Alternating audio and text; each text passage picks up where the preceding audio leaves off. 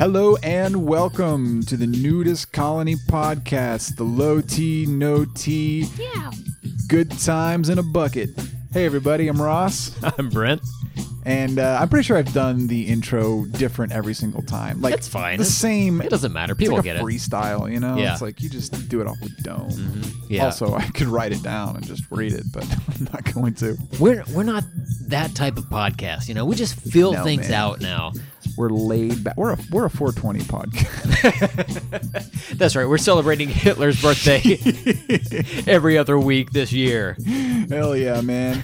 We're laying back in the cut. This is now a Sublime podcast Uh-huh. uh, where we just cover 40 ounces to freedom 40 times in a row. call it 40 ounces to podcast. No. Can we start over? No, no. This this has to stay in. It's important content for the show. Ross, um, we had to rapidly wrap up last episode because we looked at the time Yeah. almost at the exact same moment on the last episode. We were like, "Oh shit, it's almost ten fucking thirty at night." Yeah. on a school night. On a school night. I had a biology paper due the next day. Did you pass? no, I didn't even take the test. Whoa, cool. I haven't been back to school in so long. That's insane. Which is good because I shouldn't have been there anyway. I'm almost 40 years old. I- slight tangent. Yeah. I've been daydreaming a lot, or like eh, daydreaming, Mm-hmm. thinking about like what would happen if I, with my brain, woke Mm-hmm. up in like 1991. In 91? Yeah, like knowing Yeah. everything I know now, Mm-hmm. right? Yeah. So like I could like I would know I would like watch the uh whenever they would do like public uh releases for uh what do you call it like uh like when a company goes public. Prisoners. yeah oh, yeah when you release prisoners into the Yeah. wild Uh. and shoot them for fun for sport um no like if I woke up and I'm like I could like hey you know this new company Yahoo it just went public I'd be Mm-hmm. like hey dad go put your 401k or however that stuff works into that thing Mm-hmm. Yeah. right and start making money Yeah. and i'm like i could probably end up being like a billionaire by now because you would just you would know all the things to invest in Mm-hmm. and i would never have to work again Dad, listen, there's going to be this thing called Yahoo Screen, okay? There's going to be a TV show called Community. Ends up getting canceled. It's a whole thing. Anyway, uh, season six. put shows- all your money into it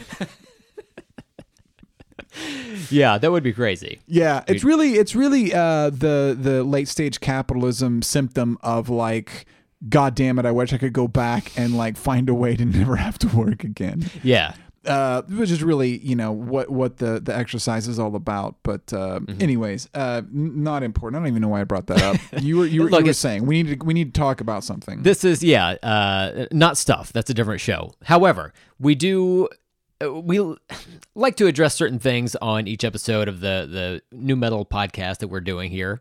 Um, specifically, uh, I like to discuss the album art because it's just like yeah, it- there's just wild changes that that happen kind of throughout the course of new metal and I guess just music in general. However, for the purposes of this specific genre, it is interesting to see how things like just like come into it and become a part of it. Right. Like for example, we discussed uh, briefly the the Coal Chamber album that's just like hyper saturated, looks like a McGee music video and all that Yeah. stuff. But we Looks like barely even Marty and Krofft like Sid and Marty Krofft. Sid and Marty Krofft. Doesn't.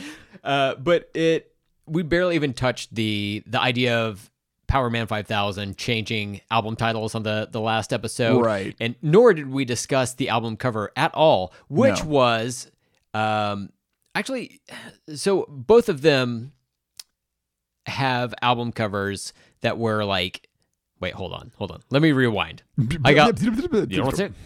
Uh so they changed it from like the blood splat something whatever it was. I've since forgotten. Blood splat murder fuck. Um, yeah so, something like that. Uh, blood splat rating system. there we go. Yeah. and they changed it to mega kung fu radio. However both album covers feature the band members on there like actual like photos. Right. which is something that up to that point new metal hadn't included which is Yeah. including members of the band on an album cover is something that I think of for like hip hop or like pop music. Yeah. But Powerman 5000 was like, dude, we got a lead singer. His name is fucking Spider One, dude. yeah. We're gonna put him on the fucking album We got a bassist named Fucky Six. How dare you do Dorian dirty like that? Sorry, Dorian. but um, yeah, I thought that was interesting. Like they were just like, man, we're gonna be is- that's the first one that's Yeah. got uh, the band on the cover, right? Mhm, yeah, both of those, both of those album covers. Oh yeah, that's right, because they're on it too. That's weird. Mhm, yeah. Like the first one, uh, the the original one had them like, uh, it, it was almost like a diagram of the the band members. Brady right above- yeah, exactly like that. Alice was there, of course, center square. But um, yeah, I thought that was interesting that they just like fucking went for it. They're like, we're out of ideas. We we are so wildly creative when it comes to song titles, uh, lyrical content. Uh, album titles, but then like covers, we're just like, I guess just take a photo of us and slap that bitch on there, you know? To be fair, they did like dress like weirdos, so that like it's a little bit more enjoyable to see them. Where he is like Deftones, it's just like a bunch of dudes in like skate t-shirts. Yeah. Um. Uh, Korn. I guess Jonathan Davis wears a kilt, but Mm-hmm. otherwise they're pretty just you know standard looking dudes. But like Powerman Five Thousand was kind of in that vein of almost Kiss, where it's like a they they dress up and everybody's got kind of like a persona Mm-hmm. almost looking and their own kind of style that they're they're going for. Yeah. So I could see where you might want to put them on the cover versus, you know, Deftones, which is just a bunch of stone dudes mm-hmm. chilling.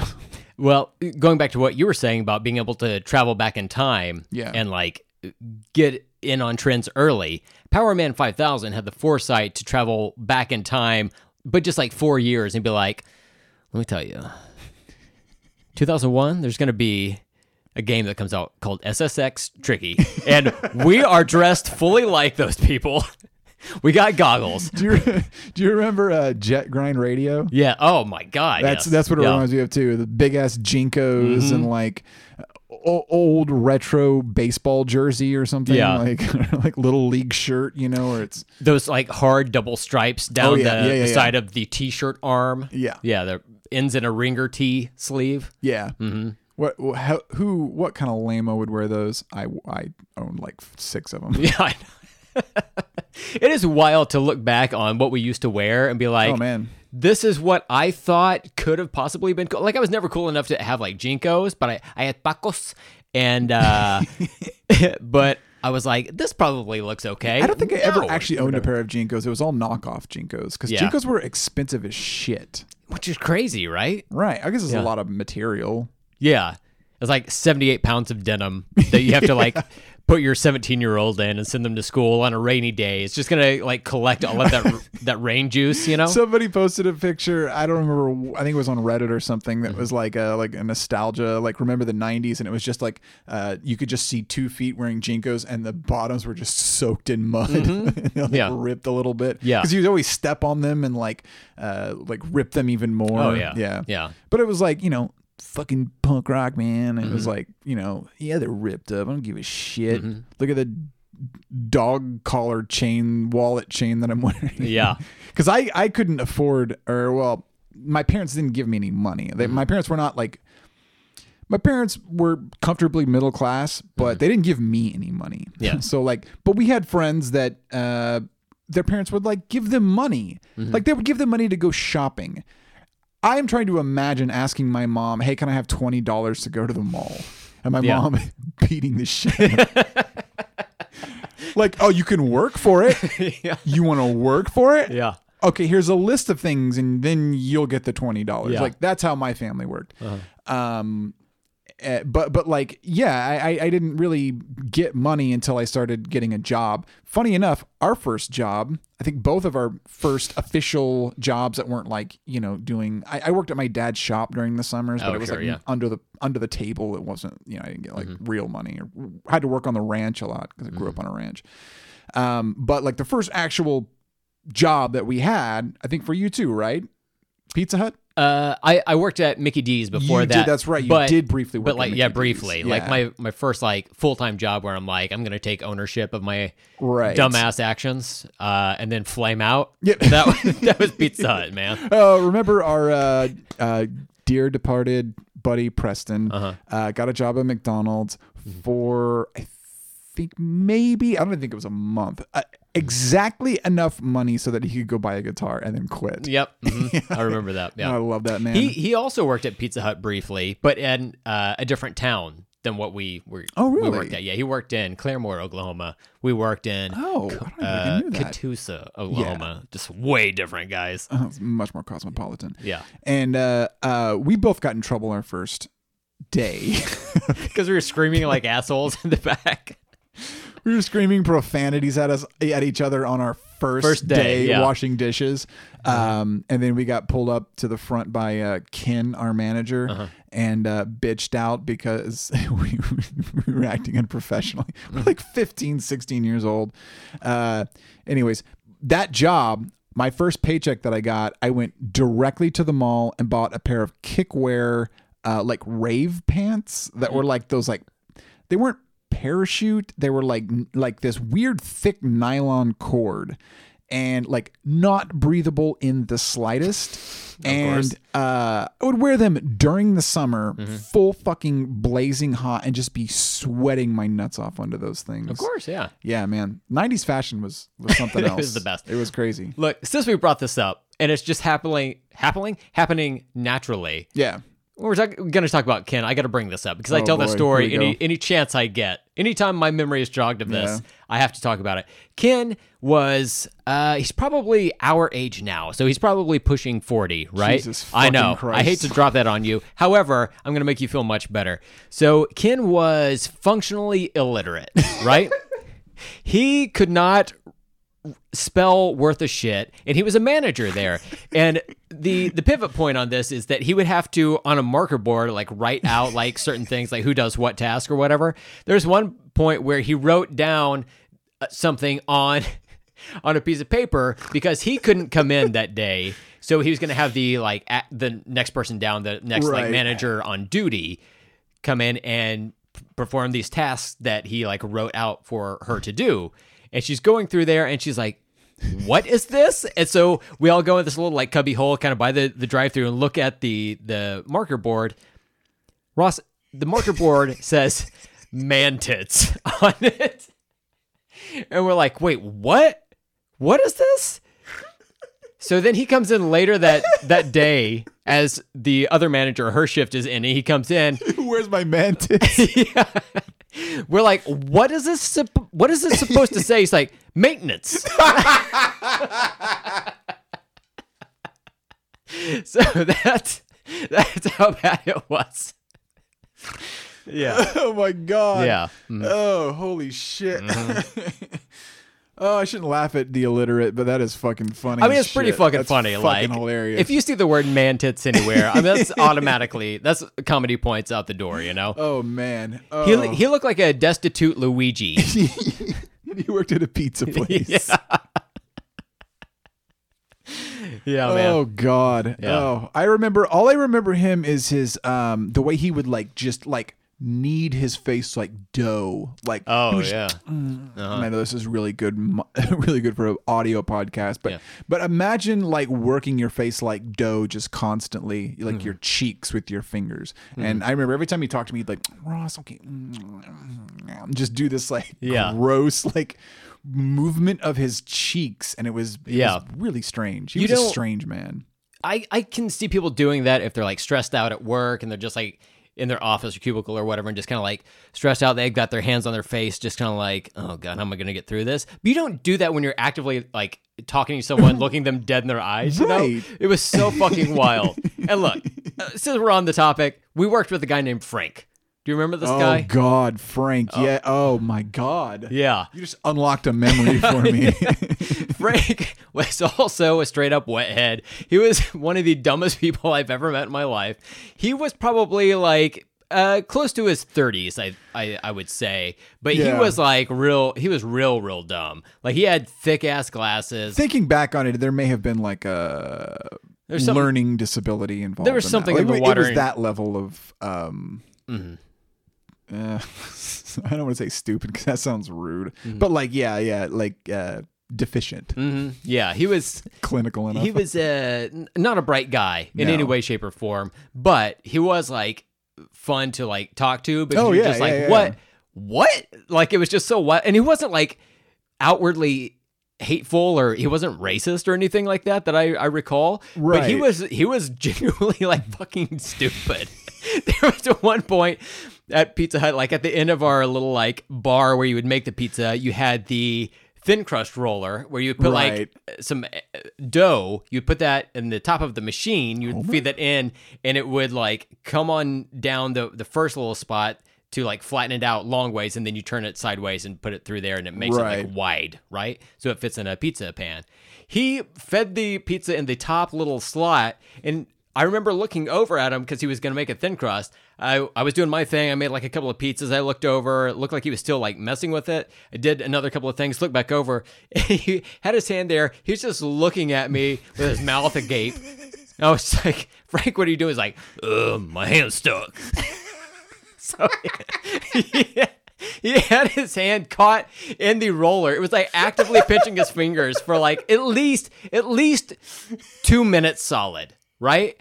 So and it was so fucking takes a insane. full five minutes for any kind of nerve ending to reach my brain. I'm like a I'm like a brontosaur. Brontosaurus.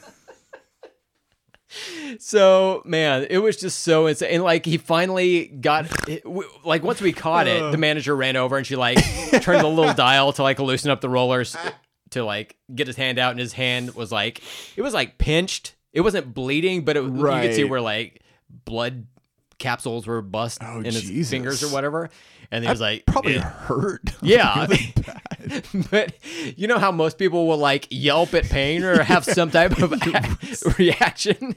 His was to do nothing. Just watch it slowly suck his whole body. well, I guess this is what it is. Oh, uh, speaking of another injury, I wasn't there for this, but I, I saw the aftermath. Um, so I quit that job Mm-hmm. and went to. I mean, we just quit. Yeah. but uh, our friend Adam uh, got a job there Oh, as yeah, that's well, right, yeah. and uh, I remember um, you guys calling me one night because we would usually like hang out after you guys were like done with with work, Mm-hmm. and um, As, as soon as we were done cranking Frank's hand out of the dough roller every night, Frank's in the roller again. he got straight up to his man tits again. he walks into a he walks into a gas station and sees like the Chiquito rollers and has like flash. Uh, But no, I remember you guys calling me and be like, Adam's in the hospital, um, getting his lip stitched up because you guys were outside uh, disposing of of uh, the the big like uh, what do you call them like tube lights, uh, fluorescent like Oh, yeah, lights, yeah. Mhm. um, that you, you the big long ones, you know. Mm-hmm.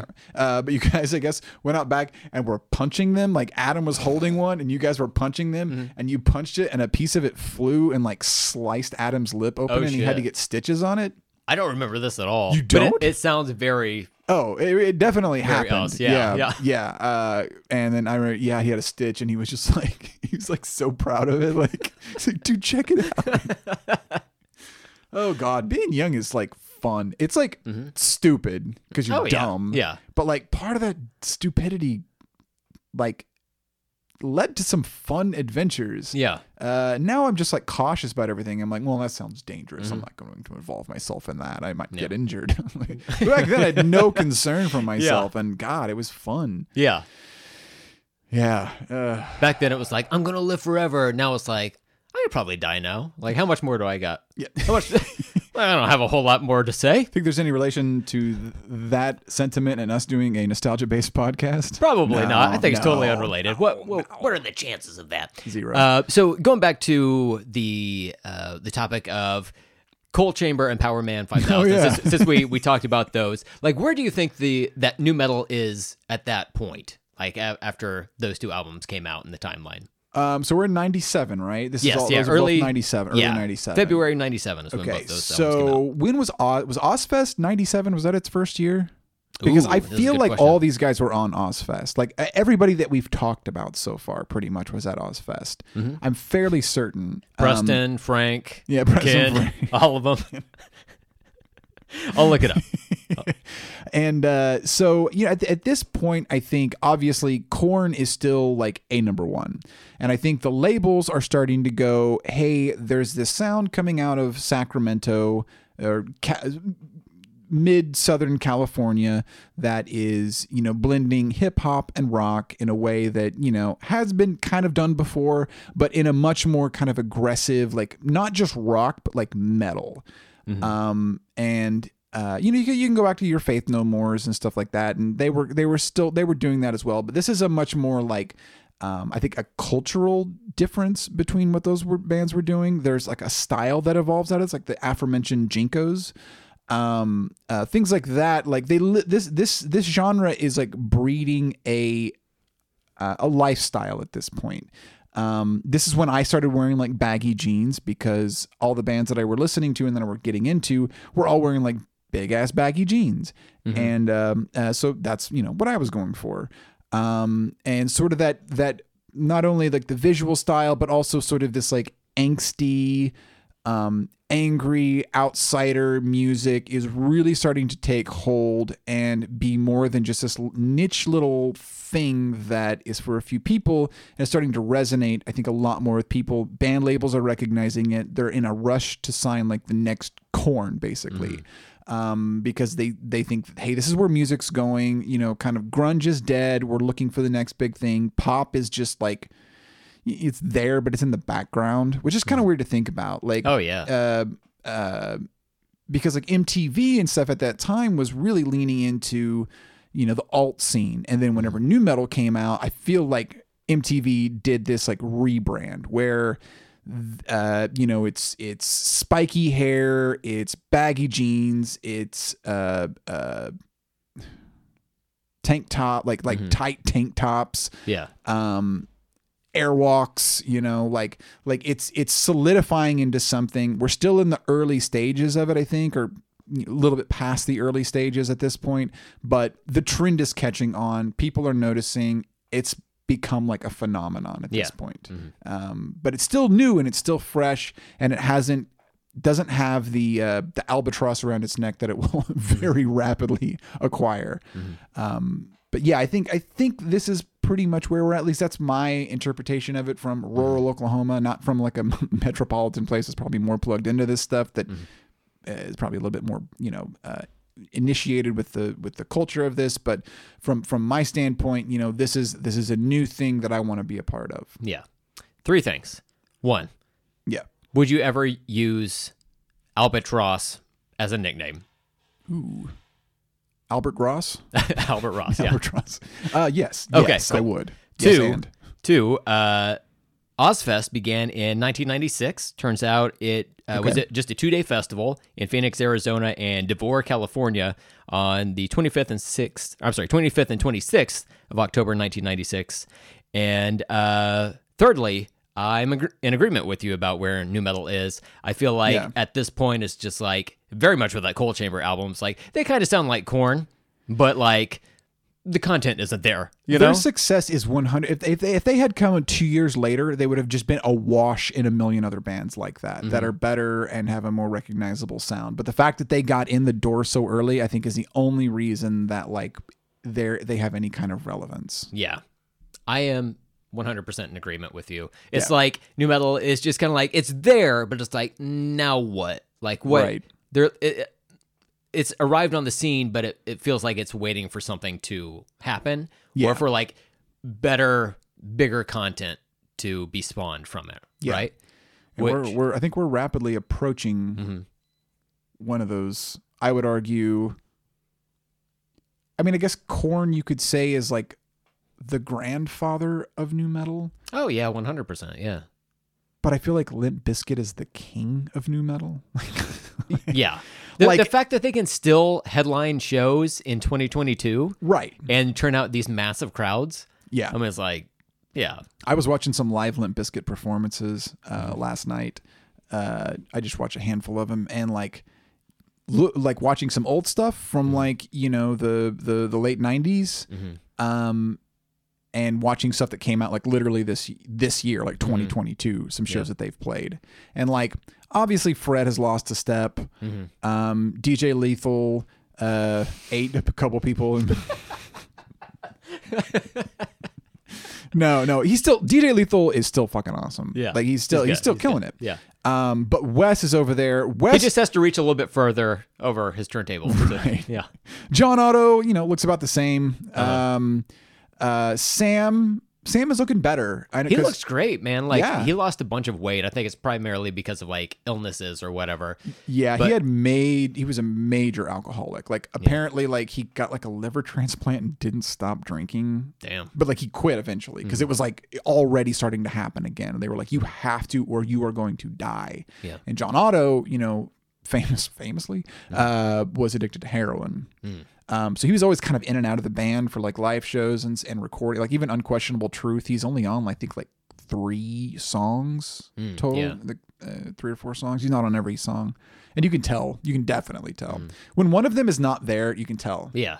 Uh, even like Sam, who a lot of people go eh, bass player or whatever. Sam is such No. an integral part of Yeah, that, and his sound. Like when they play with another bass player, I'm just like, "Wh- wh- where's the where's the cool weird ass bass lines? Mm-hmm. But fucking Wes, Wes has. You watch his early videos. He's he's scrawny. He's still jumping around and like th- that man plays guitar while he's like running a fucking marathon and like Yeah. jumping and like he does this like hop thing when he like plays Uh-huh. where he like bounces up and down and it just looks like he's having the fucking best time of his life. All while wearing cumbersome attire. Yeah, yeah, Almost and every like time. grease paint head to toe and like blacked out contacts. It cannot breathe. He Yeah. probably can't see worth shit. but even like even the 2022 shows, obviously everybody else is slowed down. Wes, no. Wes has gone like Super Saiyan 7.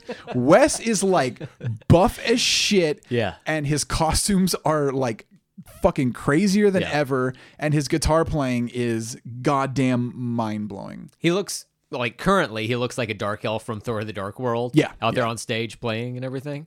But like he's always been entertaining. Oh, yeah. one hundred percent. So, okay. This will segue into our conversation for the day. Okay. Do you have anything else you wanted to pre uh pre cum on this? No, no, I think I'm, you I'm got all it. cummed out. Yeah. Okay, you, okay, you got the come out. Yeah. Um, I had a revelation today. Okay, Okay. I will argue that Limp Bizkit Mm-hmm. is the best four piece. Hmm. Well, okay. Uh, yeah, yeah, because you got Rivers, Lethal, Otto, Borland. Mhm. Now, Fred obviously is a big. We'll we'll get into Fred, Mm-hmm. uh, because I think as it goes on, he becomes a little bit more. He's still fun to listen to, Mhm. but it it makes the music a little bit more of a kind of a joke. Yeah. I mean, I, Ben Stiller, I love you. like, like, you know, it's not like uh, it's not Zeppelin. Yeah. Um, Where they would sing about the Hobbit. song actually rules. Yeah. I will not have Led Zeppelin impugned on this. Um, but I had a revelation today listening to Sevendust, Okay. which is the album that we're going- we're going to be discussing discussing today. Yeah.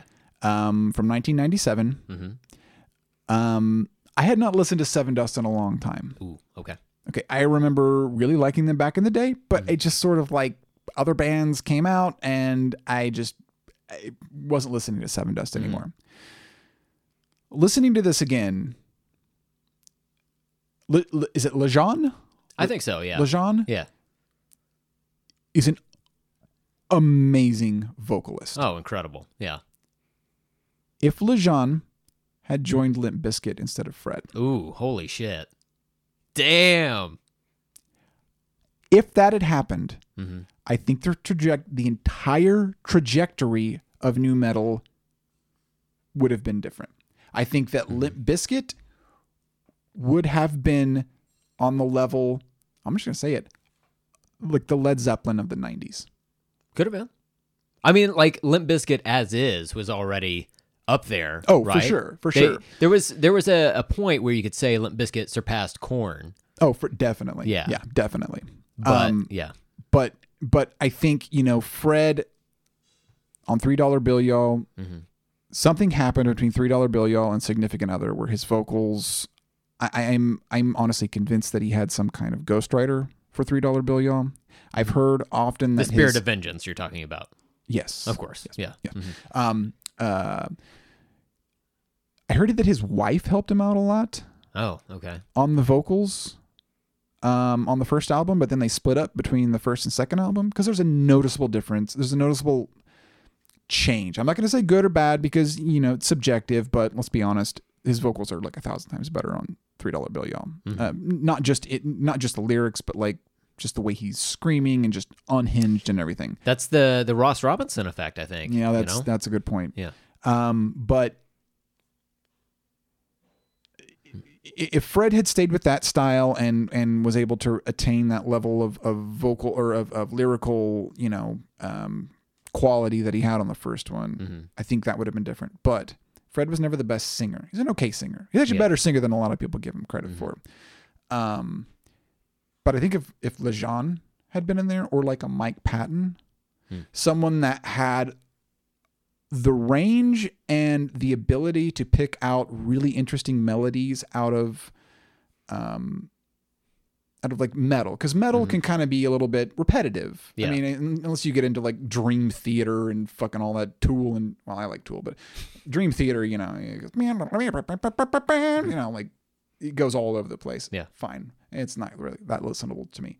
But i think that Lajon would have just made this band a an all timer Mhm. instead of kind of a footnote or, or like uh, uh, Wes calls them now they're a nostalgia act where they're relying on their nostalgia to Yeah. play shows, not their new music. Mhm. Um, it's unfortunate, but Yeah. that, that's that was just a thought that I had today, and I was listening to it, and so I will encourage you Mhm. to maybe try to put Lajon's vocals in your head, smash it together with a Limp Bizkit. Oh, that that is fucking perfect because it does seem like listening back to this album recently, uh, the Sevendust album, it seems like Lajon is like.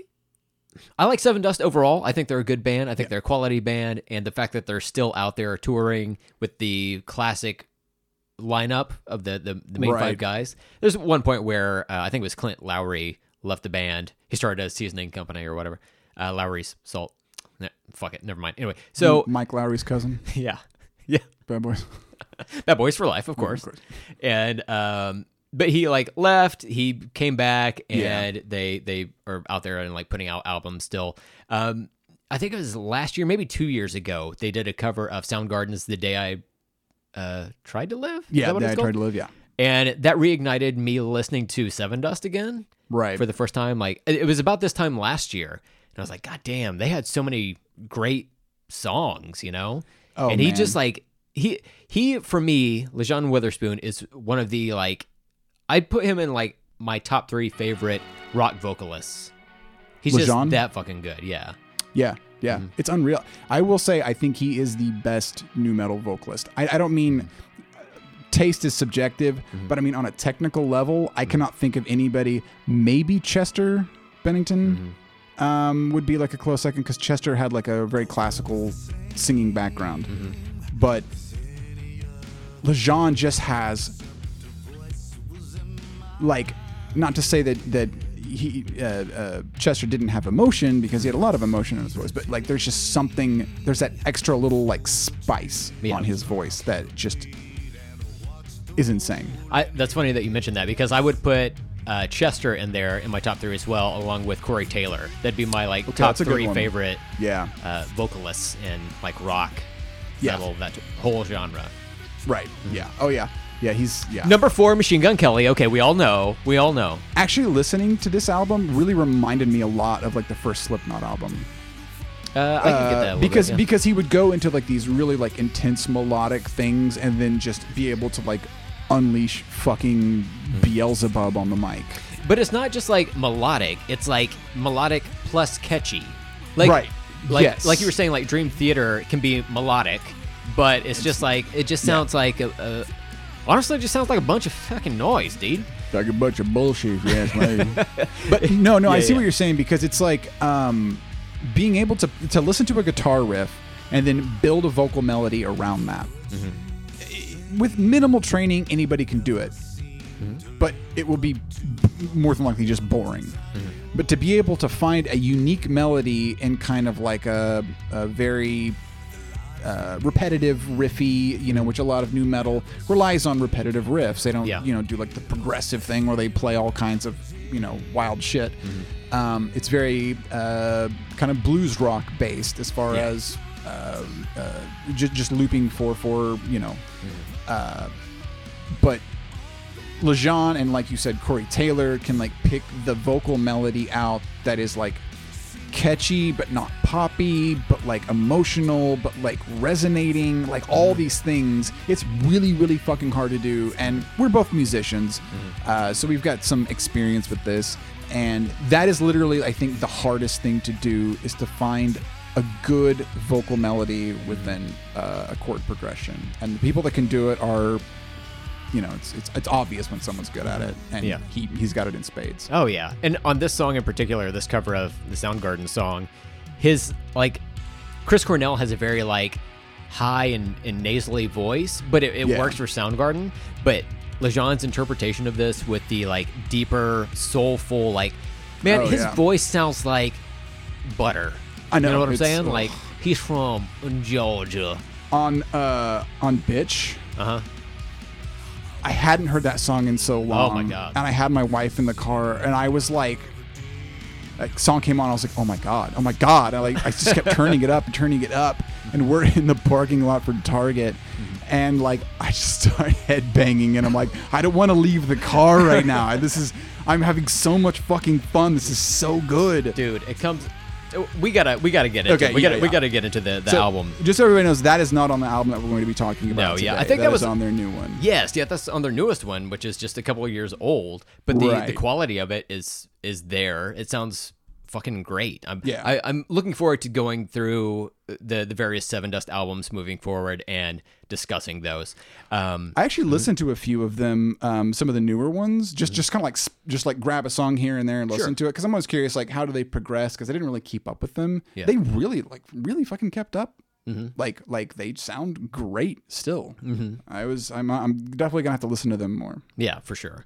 Um, so the Sevendust album that we're discussing today is self-titled, so it's just called Sevendust. Came out on April fifteenth, nineteen ninety-seven, and okay, I uh, this is a little bit of controversy. I uh, I did not know there's going to be uh, a bonus edition or a plussed up version of this album. I thought it was just the regular 11 track album whenever Oh, I mentioned it. right. So that's what I added to the the NuDis Colony playlist on Spotify. Check the show notes; you can find it there for the next album that we'll discuss. Anyway, so uh, I had just budgeted my like mental uh, time, my calendar for discussing the first eleven albums.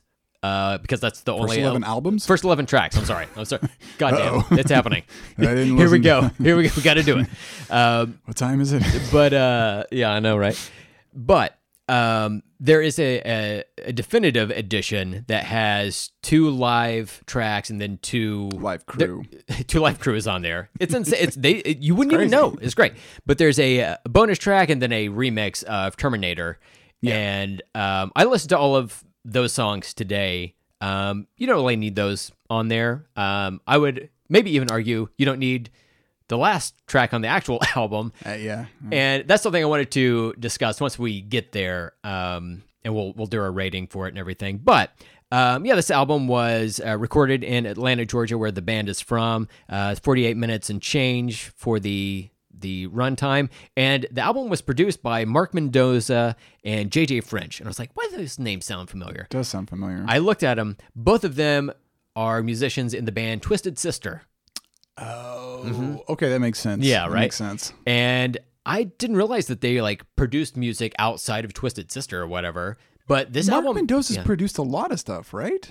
uh, probably. I feel like I've I've heard that name in reference to a lot of different things. I feel like he's been involved in in a lot of stuff, but um, yeah, the production in this album is, is pretty pretty on point. So it makes sense that you know they had a someone seasoned enough with with you know musicianship and they're helping them along. Seasoned with Lowry's. Uh, I can't find a, a lot of information for Mark Mendoza. I think JZ, JJ French, JZ French, uh, was uh, he had produced quite a few things. Um, Wikipedia is uh, not cooperating with me right now, but Okay, yeah. all that to say, uh, it was surprising that they because I think of like Twisted Sisters being kind of like a a little bit more poppy, a little bit more zippy in tone or whatever Right. than uh, this album, and I, I think this album is heavy, but also has like more textures to it than Oh, yeah. certainly than than Coal Chamber.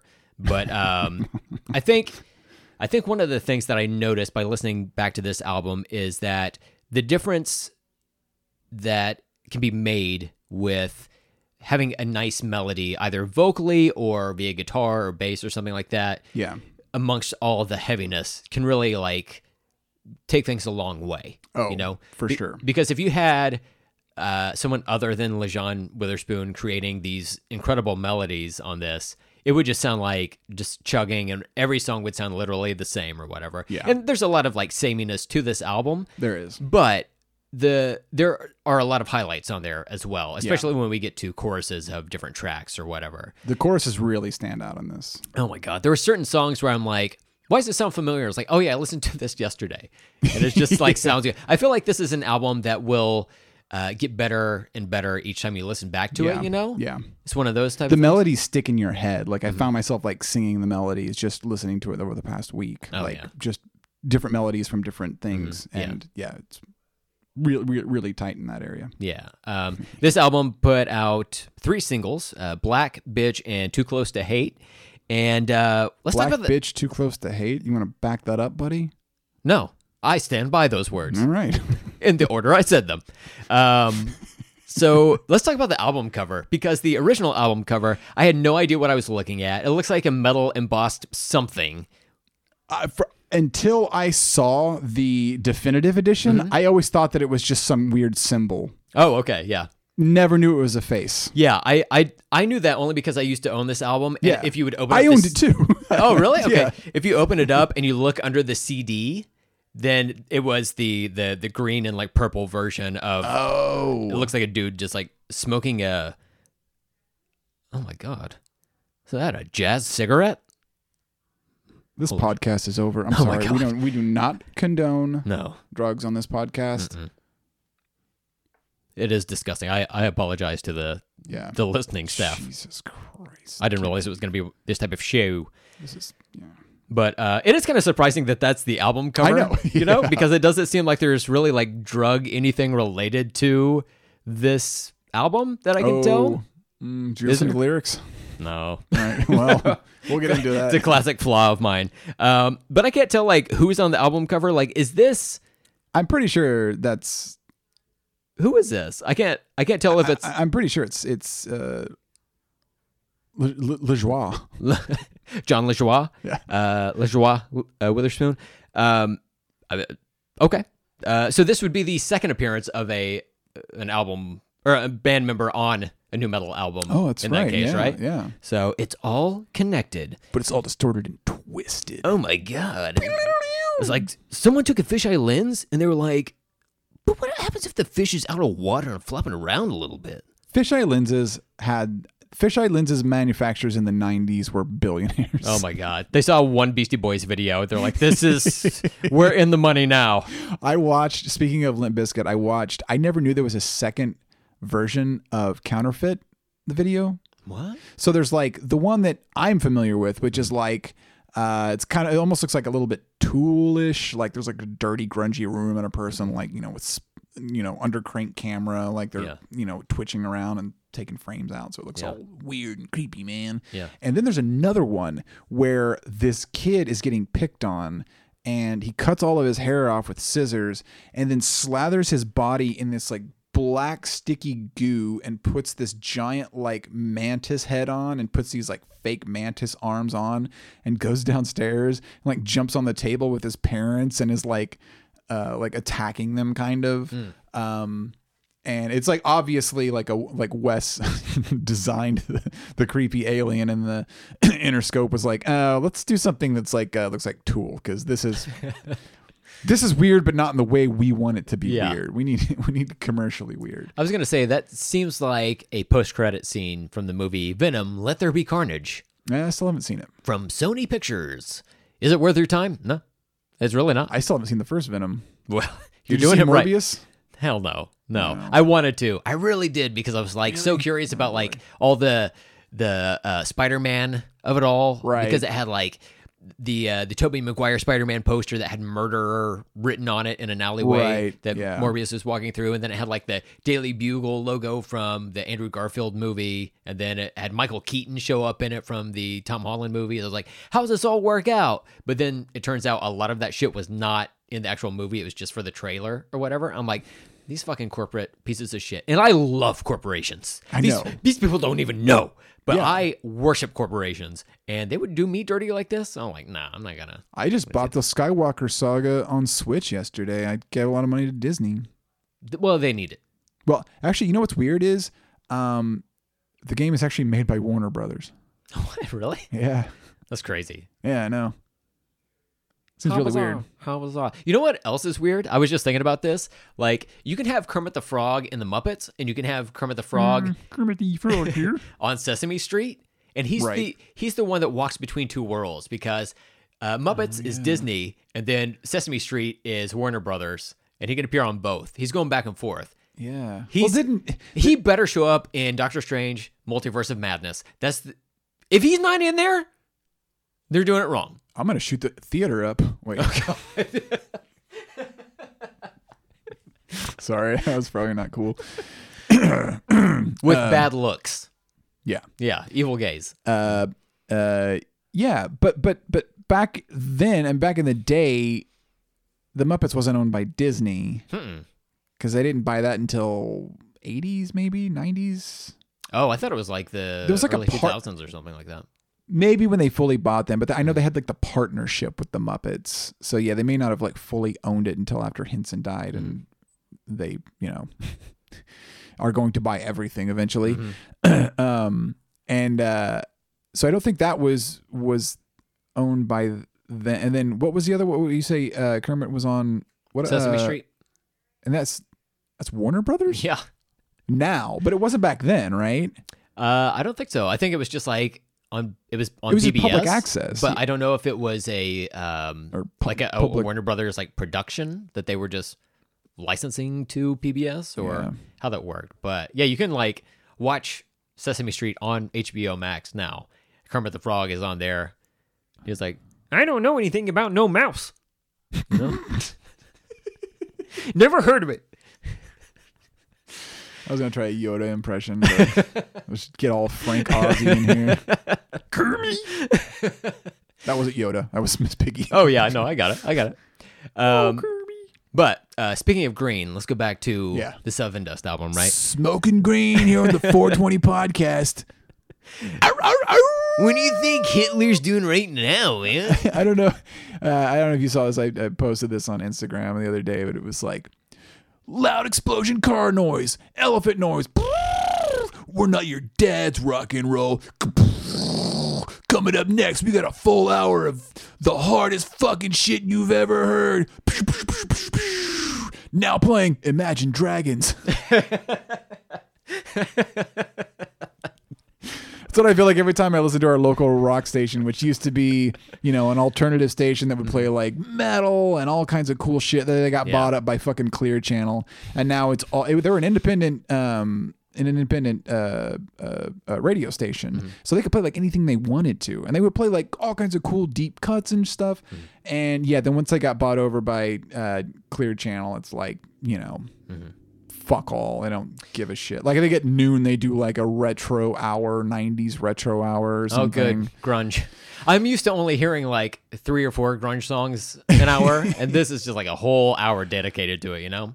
I like grunge, but the same like 12 grunge songs mm-hmm. played over and over and over mm-hmm. again. Yeah, well, I. If if they would go for some like deeper cuts, like that would be mm-hmm. cool. Like Yeah. I would like to hear some like other deep cut Soundgarden or Yeah. Nirvana or whatever. Throw some like fucking Mudhoney. Or in yeah, there, like you Mud know? Honey Yeah. Mm-hmm. or Mother Love Bone or something. Meat Puppets do something, but no, no, they're just gonna play. You're gonna play Pearl Jam yeah, again. of course. Reveal. Yeah, you're just gonna hear that for the next hour solid. And I, you know, it's like I like that song, but God, it's fucking so overplayed. I don't need to hear it for five years. You No, know? yeah, yeah, yeah, yeah, I don't I don't need that right now. Um so on uh the Sevendust self-titled Sevendust album, Yeah, um, let's uh, let's go over the uh, the fucking uh, personnel like we uh, like to do here. So as we discussed, Lajon Witherspoon is the lead vocalist. Clint Lowry does lead guitar and backing vocals. John Connolly does rhythm guitar, also backing vocals. Vinnie Hornsby plays bass. Uh, and that's all the the vocalists. Wait, hold on, hold on. Morgan Rose plays drums and checks notes, backing vocals as well. So there are essentially four vocalists in this band. Hmm. Bass players just like I, I don't have time. I simply don't have time to help you guys out. There's We've nothing got four do. strings to worry about over here. Yeah, possibly a fifth one, maybe Yeah. later down the road. yeah, definitely. But um, I I knew that uh, I think it's Clint Lowry did. Uh, yeah, I knew he did backing vocals. John Connolly. Uh, I don't think I was aware that he did because like uh, especially in the the song Praise that comes like two Yeah. albums from now. They each have very distinctive vocal parts. Uh, Lajon Witherspoon, Clint Lowry, and Morgan Rose, and they sound so like distinct to me in Sevendust music anyway. And I I feel like John Connolly maybe just did like the backingest of backing vocals or whatever. Right. Maybe like gang style vocals or something that's like way deep in the mix or Yeah, whatever. And he's yeah, like, yeah. I get a credit, right? Yeah. But um, but yeah, like the those three that I named, I feel like those are part of the like lyrical and like vocal DNA for Sevendust. That's what Yeah. sets them apart as a band, you know? Okay, that's that's interesting because I was assuming that um that Lejoie did um I assumed that he did uh like his own like own like harm harmonies, but Mm-hmm. I'm now wondering if because I did hear a live performance of theirs and they had I didn't it wasn't a video, it was just audio. It was Mm-hmm. on just some random thing I listened to on Spotify, but it was like a live performance. Yeah. Mm-hmm. And they were having harm- harmonies in there. Um, and I'm like, I'm pretty sure that's not like a pre-recorded track. That sounds like. So I'm guessing that yeah, that uh, what's the guitar's name?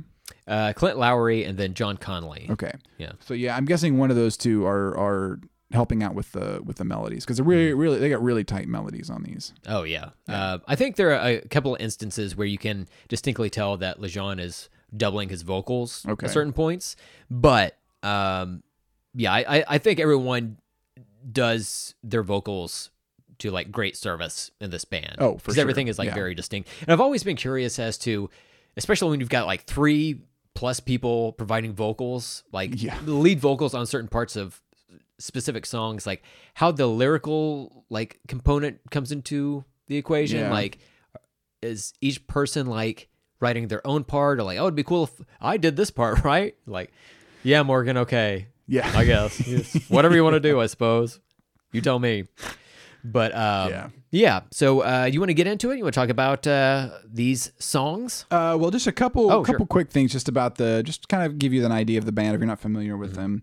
Um, so the, originally they were named uh, Rumblefish, which is a reference to the S.E. Hinton book. S.E. Hinton, right?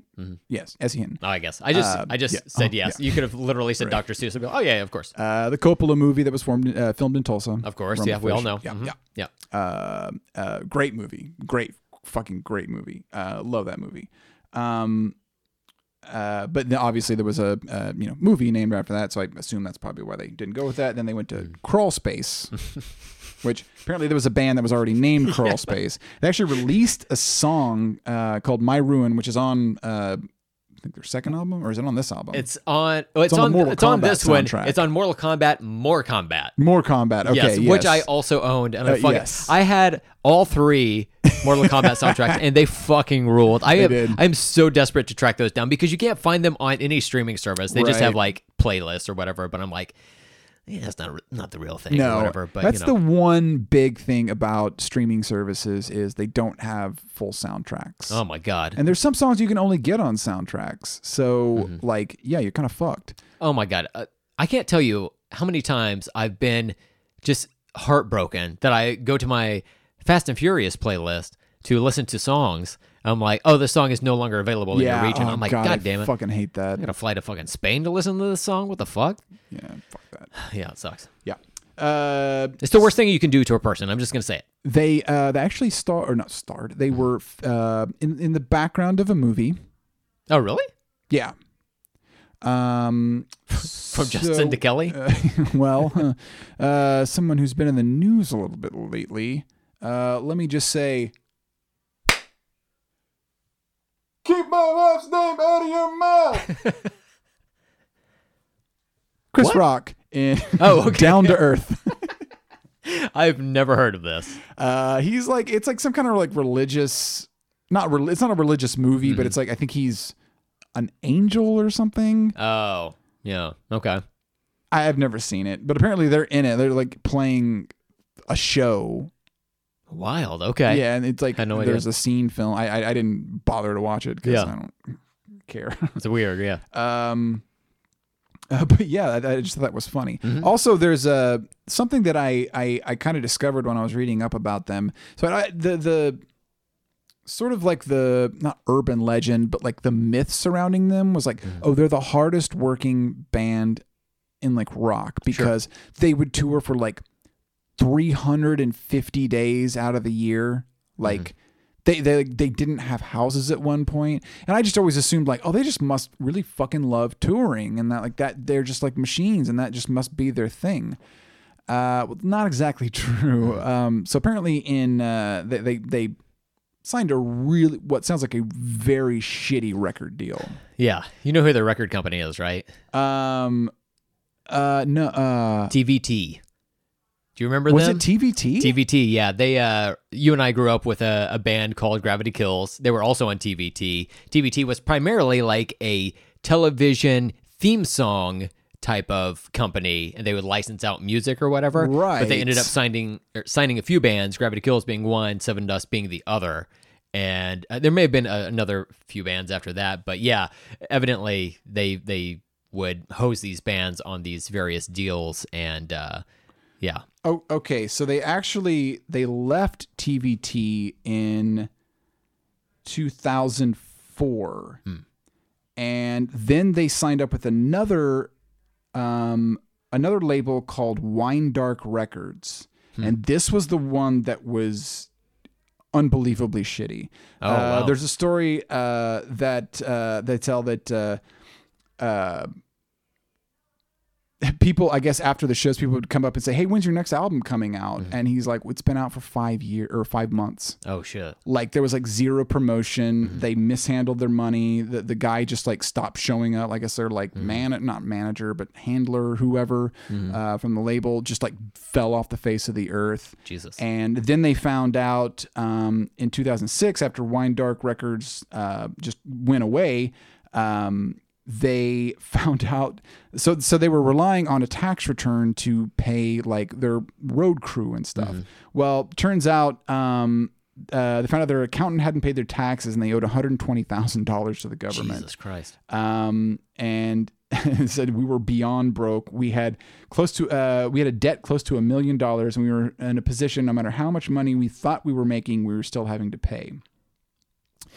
So yeah, so so so that whole thing of the hardest working uh, band in rock that just toured nonstop Mm-hmm. uh, was actually so that they could uh, pay money. Yeah. uh, because they owed a shitload of money Mm-hmm. and uh, were were flat broke. Which seems you know they had relative success. I mean they Mm-hmm. they were a decently big band at this point. Um, but yeah, it just sounds like they just got completely fucked over Yeah. by by a really shitty label. Which sucks because they are a- stellar band. Like Yeah. they've got some major hits. They put on great shows. Right. And touring is one of the ways that you make a lot of money generally because you sell merch. Mm-hmm. Yeah. Um, you, know, you get obviously paid from the show. Uh, and usually you don't have to have like a lot of overhead costs because generally the, the label is providing like a per diem Mm-hmm. and, and helping out with a lot of that stuff. But it sounds like, I mean, who, who knows the specifics? Yeah.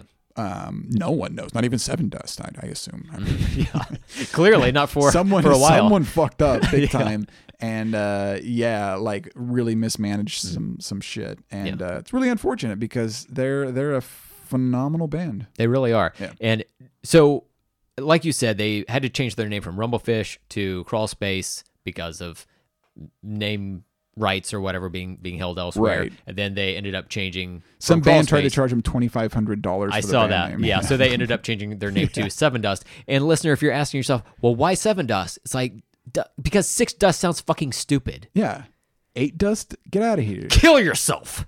Actually, Why would you even- Because I think uh, the drummer or something saw uh, the the the pest control substance seven dust, and yeah. was just like, how about seven dust? yeah. Like fuck it, sure. Yeah. Even though, even though he went from like Rumblefish, which is like essentially like uh, an owned name, Yeah. to Crawl Space, also an issue they're running Yeah. into. They're like, well, this chemical that's owned by a company is called Seven Dust. I guess we'll call ourselves that. like, what the? why? Why would you pick that? But they they made it work, you know.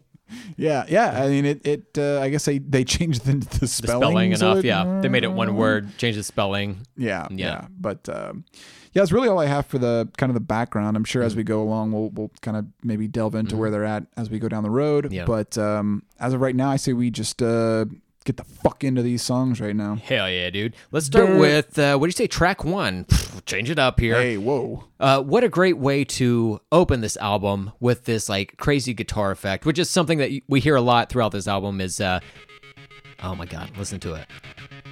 There's a a live DVD they had that Yeah. came out, and they opened the show with this. And Lajon Witherspoon started out at the back of the venue, and he was like in the crowd, and he's like walking his way to the stage throughout this portion, and he's like trying to like walk through everyone. And the audience turns around, they see him, and they're like, "Holy shit, it's him!" They keep him from like getting to the stage. So at this part, where he's singing, not even to his microphone yet. Yeah. So he's like, he gets up there like mid verse on this first verse and then starts singing or whatever. and it's like, it's so crazy. Like the the fans back at, at that point we were so ravenous for Seven Oh, Dust, crazy. and especially for this song. This Yeah. song fucking rules. Song rules. the The only way you could beat this song is if there were like, well, honestly, we'll, we'll talk about when we get to the the second track. But like, this is such a great opener Yeah. to this album.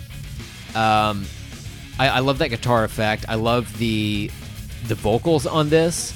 Um, we're not to the chorus yet. Like it, it- they get through two verses before they get to the chorus. But by the time you get to that first chorus, oh my god! Like the guitars kick in, and it's just like, man, it sounds so fucking good.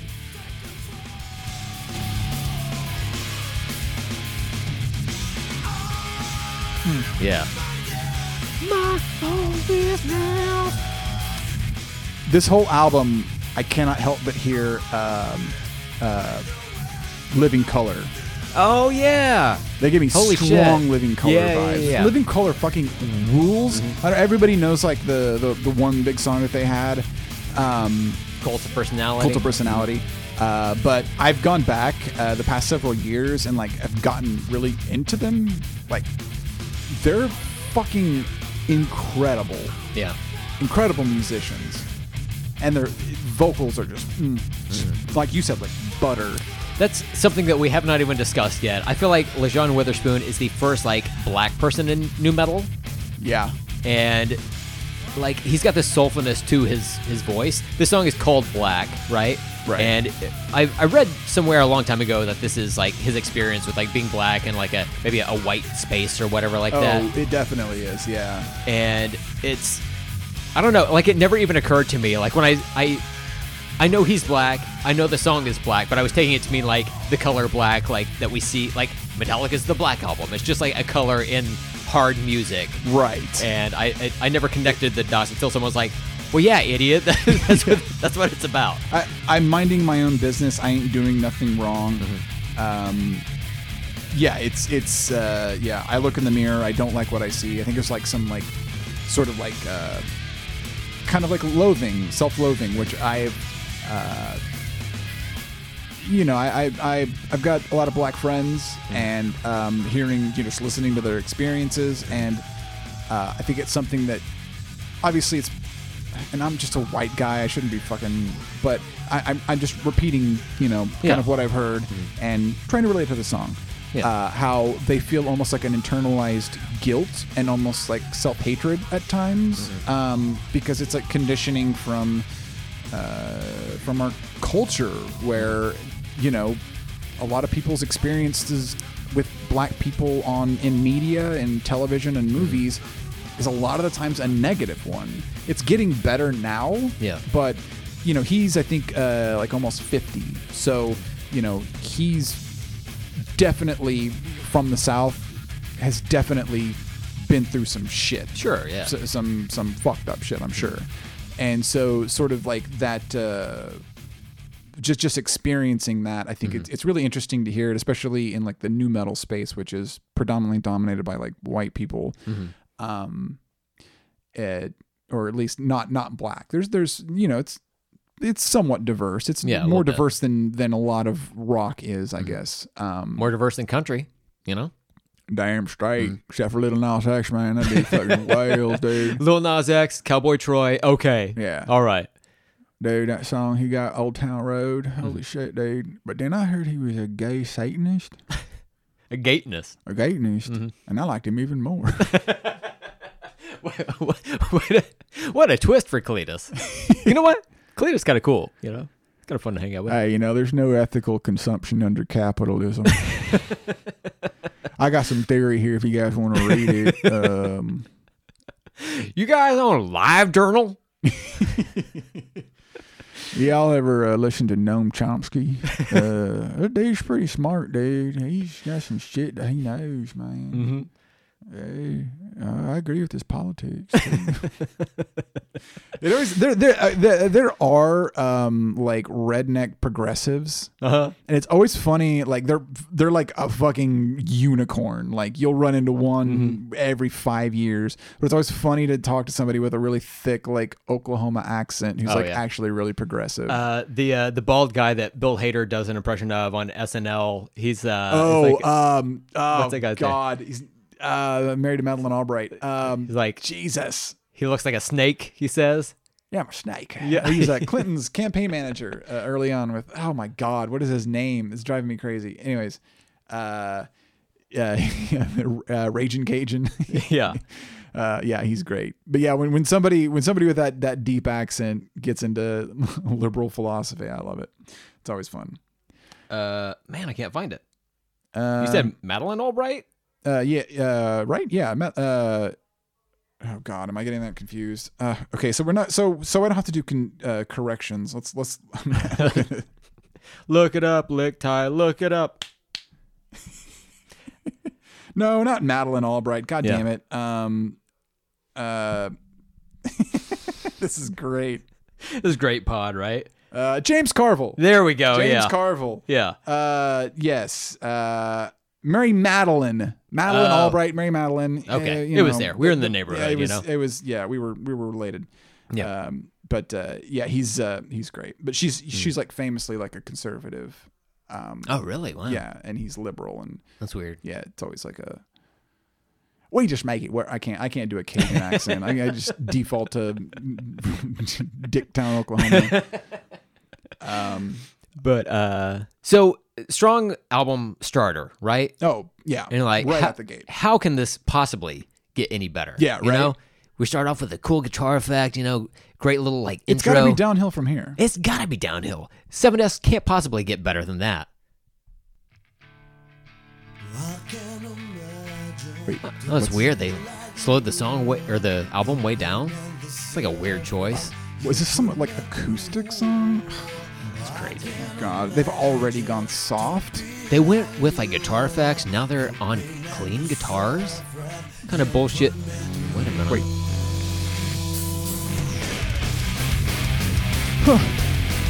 I'm coming. I started headbanging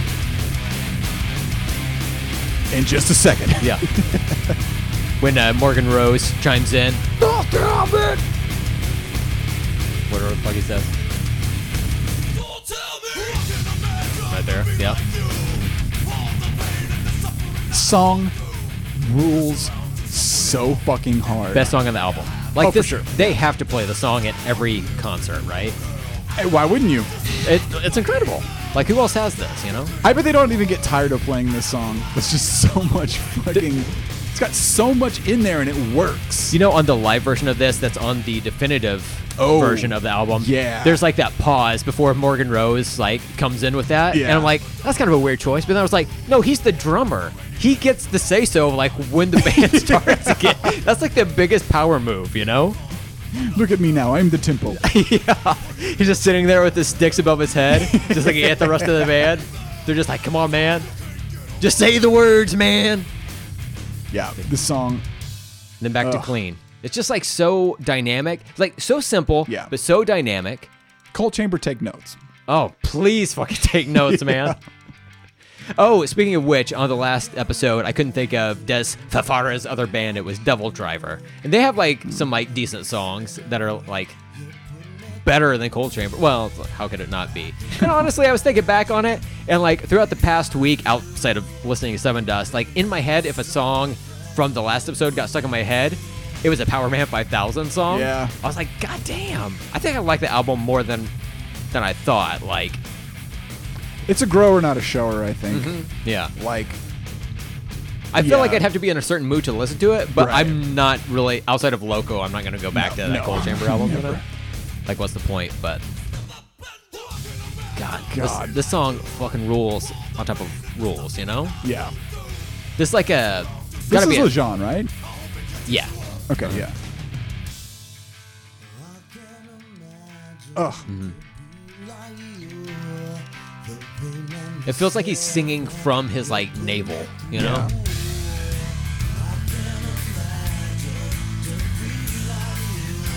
See that harmony? I think that's, That's Clint, gotta- Clint Lowery. Oh, you think so? out with that one? Yeah. Oh, okay. Ugh.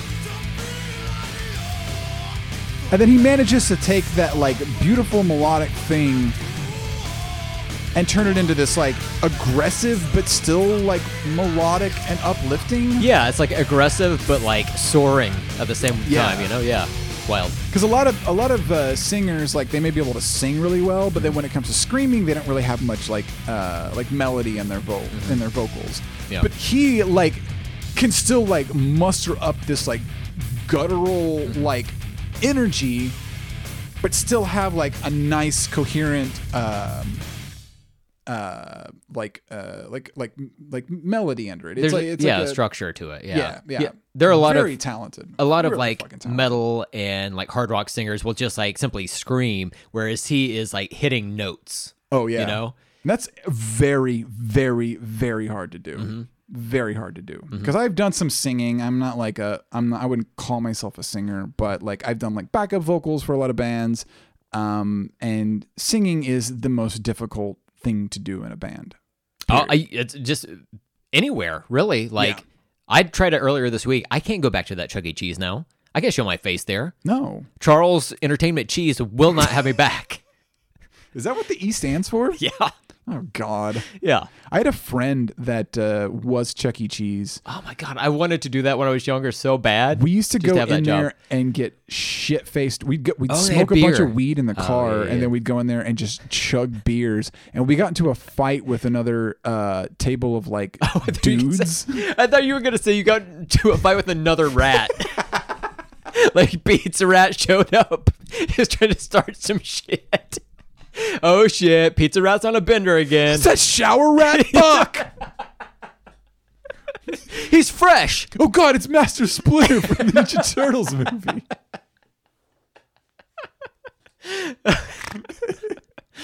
Damn. Oh man. Oh yeah. Um. Mm-hmm. Okay, so yeah, that was uh, that was bitch. That was uh, I think the best song. I mean, there's still some Mm-hmm. Yeah, yeah. there's still some good songs on here to go, but that song is just fucking unassailable. It's, a perfect. It's a literal one-two punch on this album. You come in Yeah. so hot with these two, these first two tracks, you know. And if I'm being honest, like the rest of the album just kind of like plateaus a little bit because the Right. not because the the rest of the album is bad, but because these first two songs are so strong. These are like Right. all timer songs in a Sevendust live set. Yeah. you know. Apparently, they played Black um, for every intro, or like that was their first song for every concert up until like 2004 or something like that. Mm-hmm. Yeah, I read that, Yeah. They were pretty active. I think even in like earlier in the mid 90s, like they had been already. This is 97. I think they'd been together since like 94, 95. So Mm-hmm. Oh, okay, yeah. so they had been doing it, you know, for a while. Mm-hmm. Um, but uh, so it's a long time to just open up with the same song, which uh, hats off to them. That's what Queens of the Stone Age does. Every time. Nicotine, Valium, Vicodin, marijuana, ecstasy, and alcohol. it's just one note played over and over and over again. We didn't start the fire. It's so good. I fucking, I fucking love it. Better living through chemistry. Ugh, ugh, love it. Um, and for the for the record, not Mm-hmm. that anyone gives a shit, but uh, I, I would say my favorite like modern band that is still playing and putting out music is Queens of the Stone Age. So Hmm. th- this is where my musical tastes have kind of evolved to, where um, I still enjoy the heavy stuff, but I like a little bit more. Um, um like a little bit more weirdness and a little bit more um i guess melody in Yeah. there um but i think queens of the stone age is is the greatest band that is playing right now Mhm. i i love queens of the stone age but You know what's uh, interesting? I can I can definitely see that in you. That makes total sense to me. And there was a lot of mm, this album and some of the the previous albums that we've discussed as well, where I was like, I remember liking this a lot more when I was younger. yeah But as I've like grown up, I'm like, oh yeah, this just like constant chugginess isn't really like hitting the sweet spot for me. Yeah. As much as it did when I was younger. My tastes have just changed a little bit. I still like some of it, but like same yeah you know, there's, and uh, we have a, a whole like library of music Oh. available at our fingertips at all times. You know. yeah So it's like if I'm not really into a like track seven, like a deep cut on some album I'm listening to, right Like, you just won't simply- listen to it again yeah, I'll just go to listen to something We're else. back in the day when you bought a CD, you're like, well, I, I have to listen to every fucking song on this over and over Mm-hmm. and over for the next month because this is the only CD that I'm gonna have, or Mm-hmm. not the only one, but you know, like this is my new CD. I've got to listen to it a million times. So you Yeah. would you would end up getting knowing every single track on every album that you bought. Whereas now it's yeah, I'll listen to an album and I'll be like, okay, I like these four songs off here, so I'm gonna I'm gonna snag these off and put them on a playlist. Yeah. like because I don't want to listen to the rest of these. I mean, occasionally Mm-hmm. there are bands. Um, all of them witches is like probably my favorite like new band. Hmm. Um, and I don't know.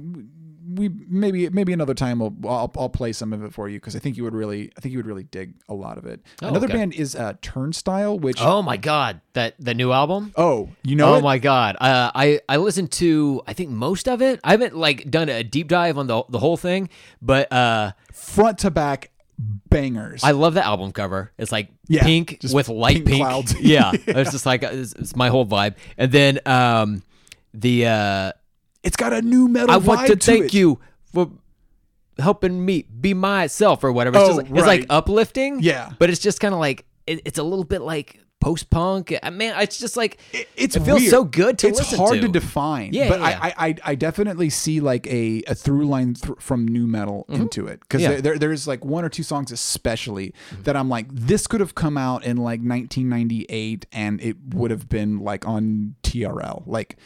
Uh, but like in a good in a in a good way. Not that sounds like a slam. No, no, it would be on been. TRL in '98. But that was literally like what the culture, like young people, were listening to. That Right. was the Yeah. the in in the zeitgeist for Yeah. for us at that time. I'm glad you. I'm glad you like Turnstile. Yeah. man. That, Oh my that God. album I listened to it so much last year. I need to, to go back and re-listen to like the whole thing from front to back. But um, yeah, I do like a, a few of those Yeah. songs on there. But uh, and they'll yeah. have like yeah they'll have like kind of like a punk song they'll have almost like a metal song and then they'll have just like some cool groove like Mm-hmm. but it's still like got like an up tempo thing to it and it's like dynamic and fun and interesting to listen to and they're just they're a fucking phenomenal band Mm-hmm. And I you know love what? them. they have a black guy in the band. Thanks, Sevendust. they do yeah Mhm. And I think he's the bass player Yes, yeah, of course. yeah yeah he's a really good bassist He is good. really yeah, good yeah. bassist. He seems to enjoy what he does. So Yeah. that's good. Uh, speaking of black guys, next up we got Terminator. Mm-hmm. Made no sense. I was just trying to find grasping at straws for segues. I was gonna say Arnold Schwarzenegger's favorite song off this album. Yeah, well, if you say his last name weird, it.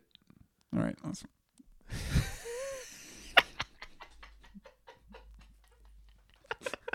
I remember kids back in the day like that couldn't pronounce it would say Oh it. my like- God. Yeah. That was rough. Yeah. Yeah. Anyways, uh, sorry. One could say it, but we certainly would not. You no, know? Yeah. Mm-hmm. no, no. All right. We're not gonna say that. No. I don't even. I listen to a lot of hip hop, Mm-hmm. and I like listening like the lyric. You know, like hip hop is the one place where I like listening to lyrics. Um, Yeah, it- rock it's music. I want the vibe to kind of wash over me. Yeah. What they're saying a lot of times is kind of bullshit, anyways. Yeah.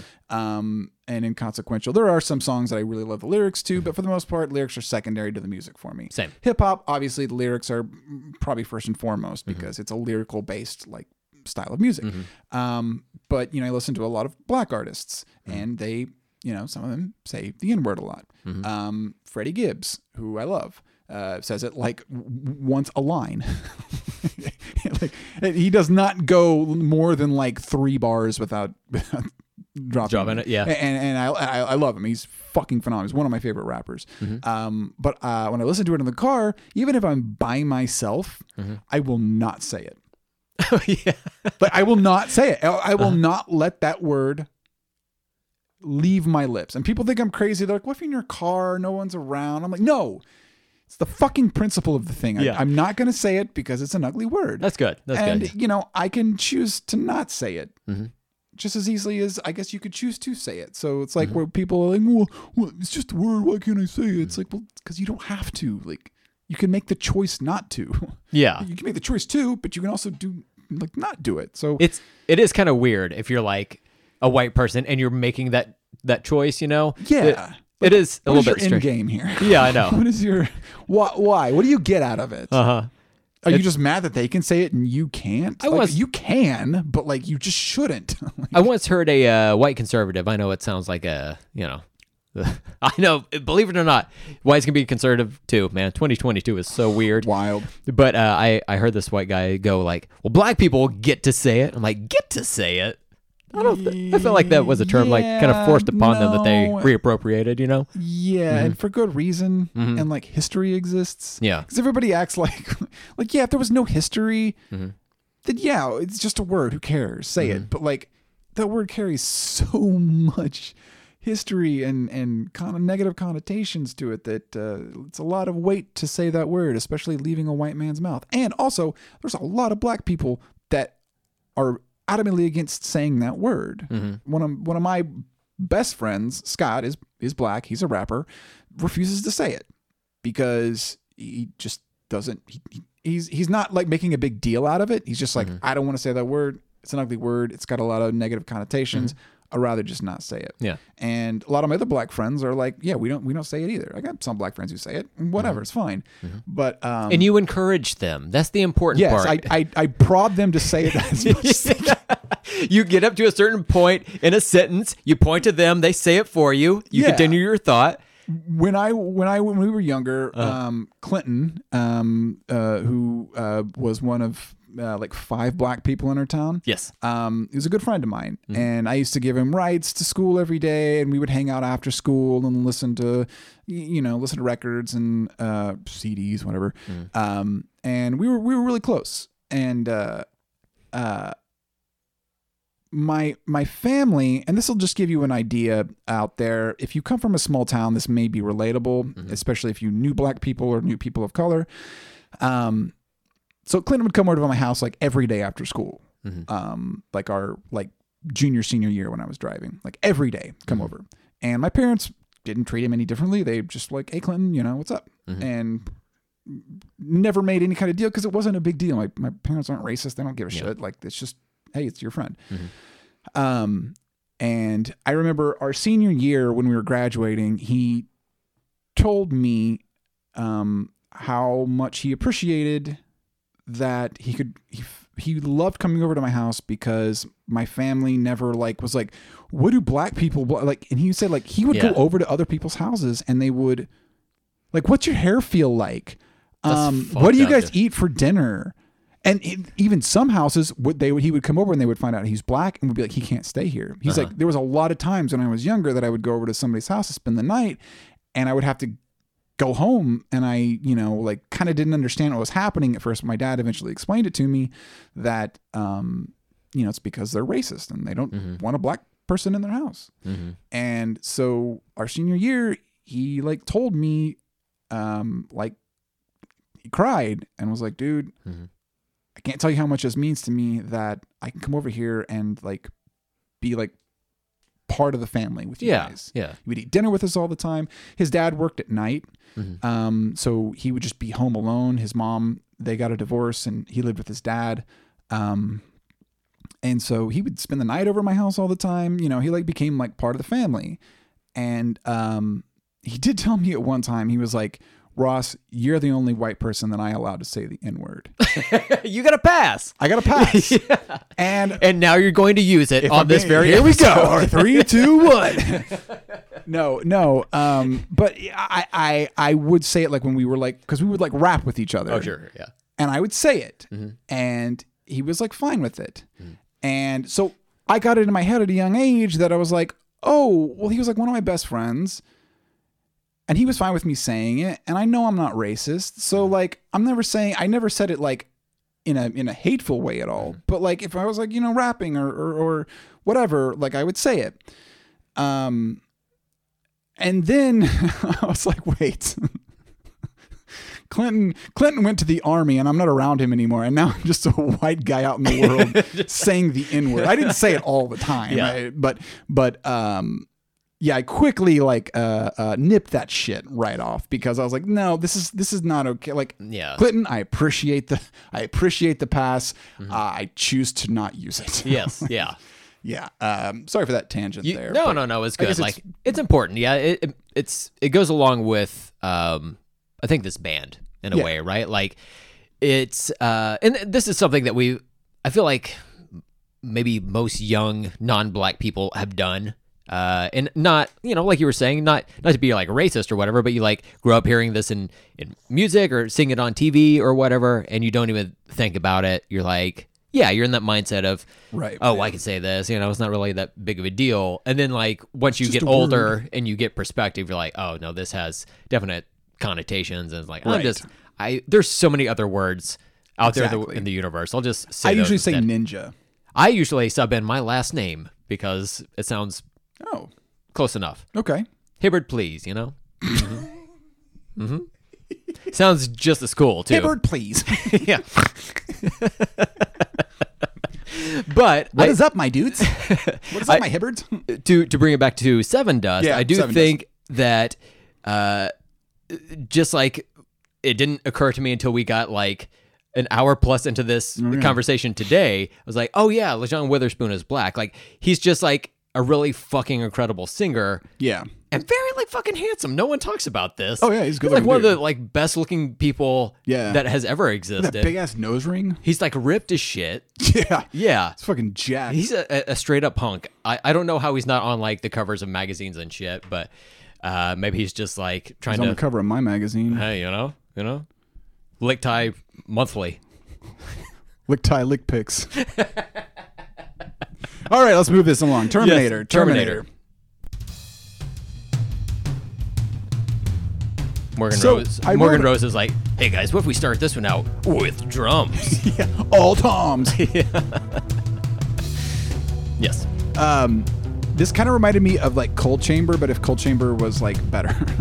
You know, I think Morgan Rose was briefly married to Rayna Foss, who was the bass player in Coal Chamber. oh, really? Yeah, I think there was a connection there because I, I, I think I remember hearing them like touring together back in the day or whatever. Yeah. Or they, they were like a, a tight knit couple of bands or whatever. Yeah. that that makes sense. But I, also, it had to be like crushing for Coal Chamber to be like, oh, we were here first. We're gonna destroy this, and then Yeah. Sevendust like opens for them or whatever and Flops destroys things. giant monster hog on the table. Well, this was another thing about kind of like you were saying. Uh, Sevendust was known as being one of the hardest working bands. They were also one of the like hardest like live bands or whatever. Yeah. like, people hated to follow them. All the dudes shows. are like pretty like in shape. They all look like, linebackers. Yeah, yeah. They're, everyone is just like fucking huge. I don't know if it's just like a Georgia thing or what, but Probably. goddamn. All these California, you know what I'm gonna say. Fagets. These California Jonathan Davises.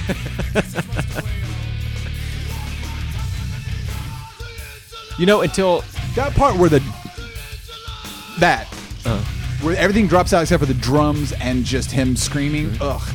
yeah, turn this back up.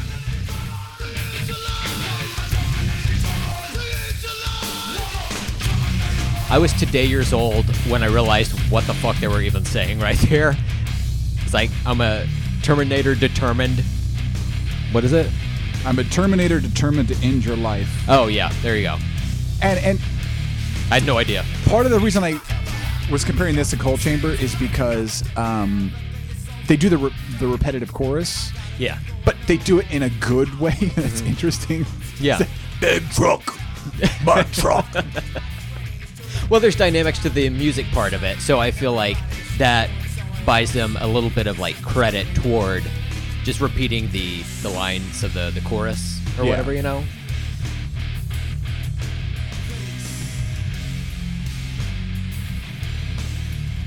And whenever we get back to the verses, I noticed on this song, it seems like this is the closest that Lajon gets to rapping on this album. And Oh, it- yeah, honestly, it might be.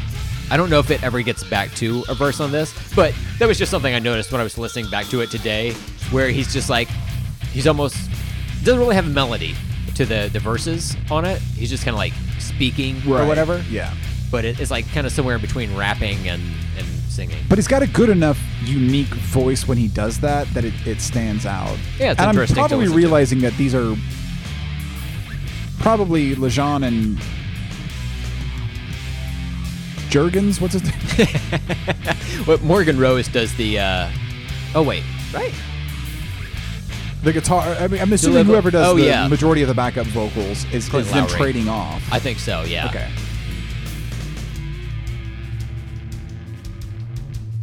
Okay, we got a lot more of this. well, we can we can go to the next one. Sure, yeah. Because yeah, th- th- this- that's basically. Yeah, it just is the You got it repeating the chorus Yeah. from here on out. Yeah. So next one is too close to hate. Mm-hmm. I really love the vocals in this, and I'm getting heavy, heavy early Faith No More vibes in this song. Ooh. Okay. Interesting. Um, I like that they explore guitar effects. You know, like Oh, Wes yeah. Borland does that and Limp Bizkit. Sevendust does that at least early on. I haven't listened to their more modern stuff, you know. Yeah. But it's just like, well, we have all these pedals. We're supposed to Right. not step on them. yeah. We bought them. You know, this costs 120 bucks. Am I going to use it?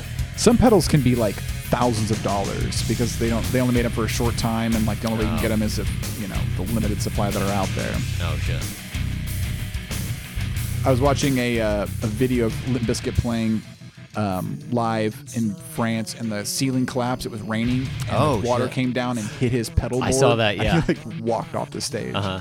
because it was like probably like 10, 20 grand worth of Jesus like pedals and Christ. effect shit that just got ruined. That fucking sucks. Yeah. I remember seeing that Instagram post and they had a picture of it. And it was just like all these pedals just like soaked in water, Yeah, like standing water. It sucked. There's those backing vocals by Fourth Guy, by Fourth Meal.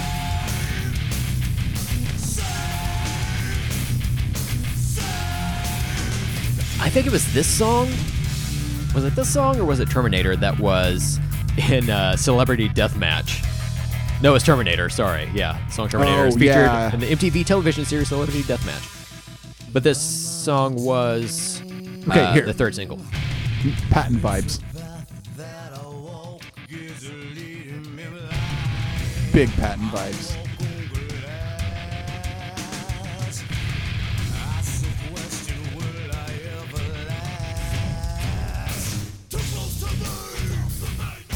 Maybe not this so much, but that part. That part of it.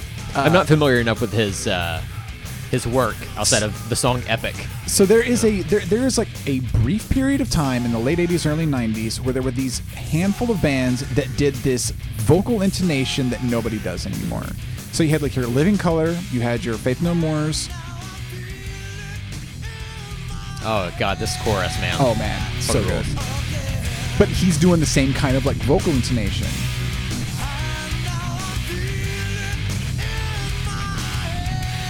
Uh, Brandon Boyd does it on the early Incubus stuff too. Okay.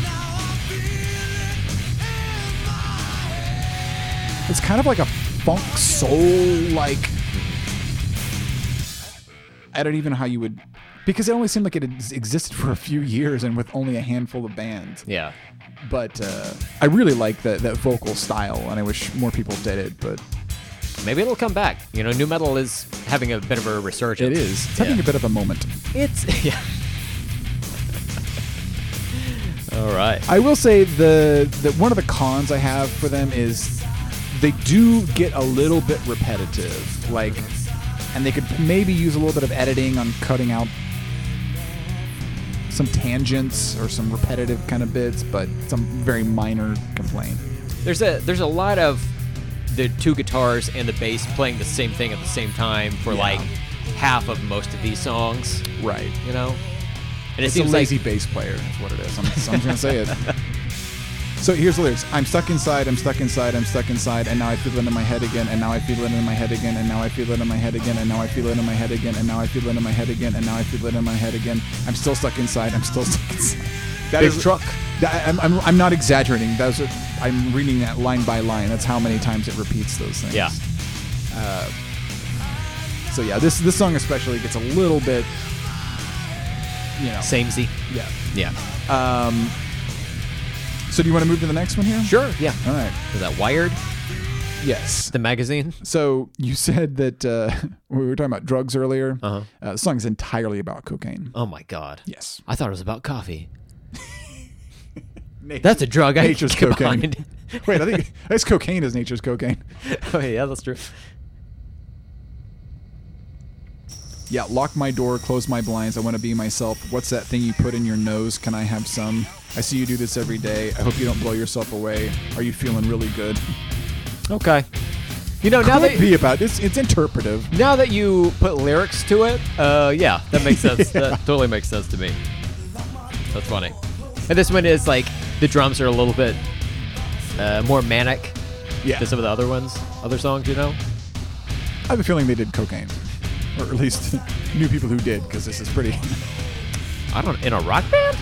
I know it's weird. I don't know. Like in the '90s though. But he's smoking a joint on the cover. I don't know. thought he just did weed. Could have been a clove cigarette, for all we know, you know? yeah, uh, one thing that uh, we should point out is like Morgan Rose is a pretty fucking good drummer. Oh, like, he's great. he doesn't do a lot of like double bass and that type of thing, but like as far as like a, a hard rock Yeah. style of drumming, I think you could like put him like up there with Lars Ulrich Whoa. from Metallica, right? Slow down. Yeah, I know. Uh, But no, he's just like he's very good. A lot of, a lot more dynamic than I think people Oh, yeah. tend to give Sevendust credit He's a for. you know? tight. He's a tight drummer. Like everything is just, just perfect.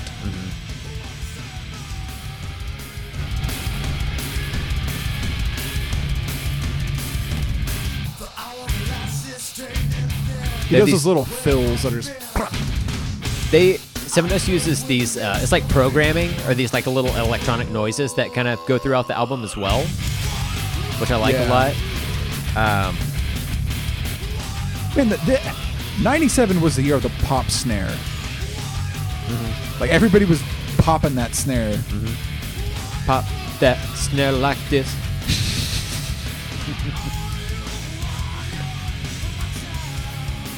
Yeah, like that right there. Mm-hmm.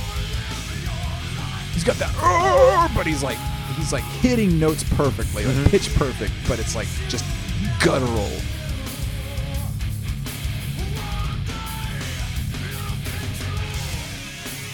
I like it when the drummer plays along with the vocals. Like here, I'm just gonna rewind it just a second. Okay.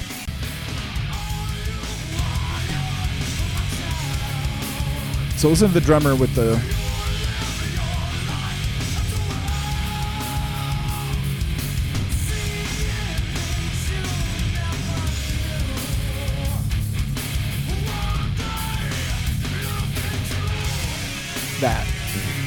That little that little fills whenever he was doing his like vocal parts.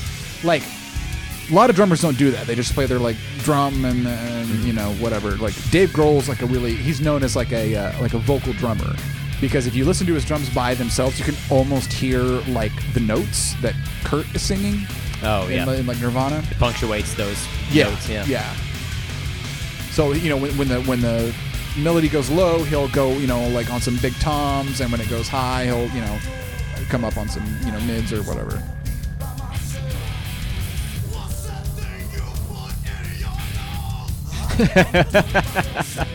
Turns out it was a nose ring.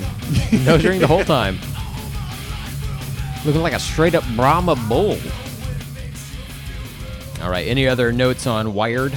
Uh, all I wrote was cocaine. Cocaine. Cocaine. Well, you want to move on Age. to uh, track six, Yes. Prayer. which is a song I like quite a bit, surprisingly. Like, I don't Yeah. care for, uh, The it- actual. it- yeah, uh, religion in general, but uh, I I like this song. I think yeah, it's his vocals like, are solid in this, and I love the porn guitar coming up here. Oh yeah, I like the. Uh, I think it's this song where it's like, oh yeah, yeah, yeah, there we go. There's one of these songs where it sounds like Morgan Rose is All playing right. like his sticks on the Take side of the snare. girl. Let me get inside. Get real deep in now, and I'll bust out the lube, and then I'll bust it on your face. And this is thank you. this is Jesus singing, right? yeah. Hey, I'm Jesus. yeah. I got a little bitty penis, but I know how to use it. The original soy boy. Jesus Christ. Oh man. There's a. Wait, is this the chorus? that's a good Is this a pre-chorus? Satan. Jim Varney. Hey, Vern. Oh, Christmas tree. Oh, Christmas tree. This is a great chorus. Oh, it's great. It's like they're saying this song is a prayer, so you don't have to do it, which I'm all Yeah. for. I'm not fucking doing it. That that, that harmony right there. Mm-hmm. Good. Stellar.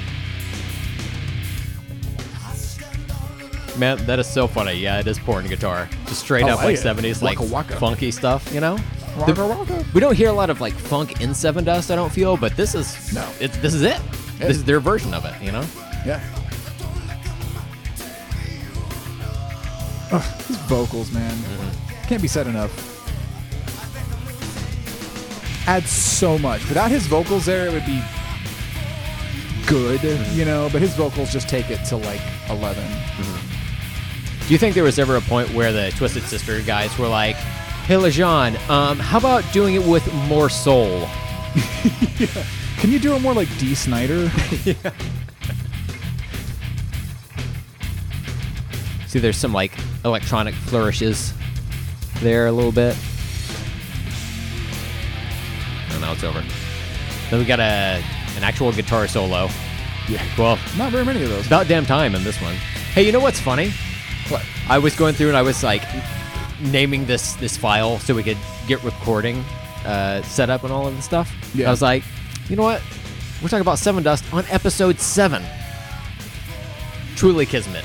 We're like Deftones. Mighty Mighty Deftones. Oh, good one, man. Yeah.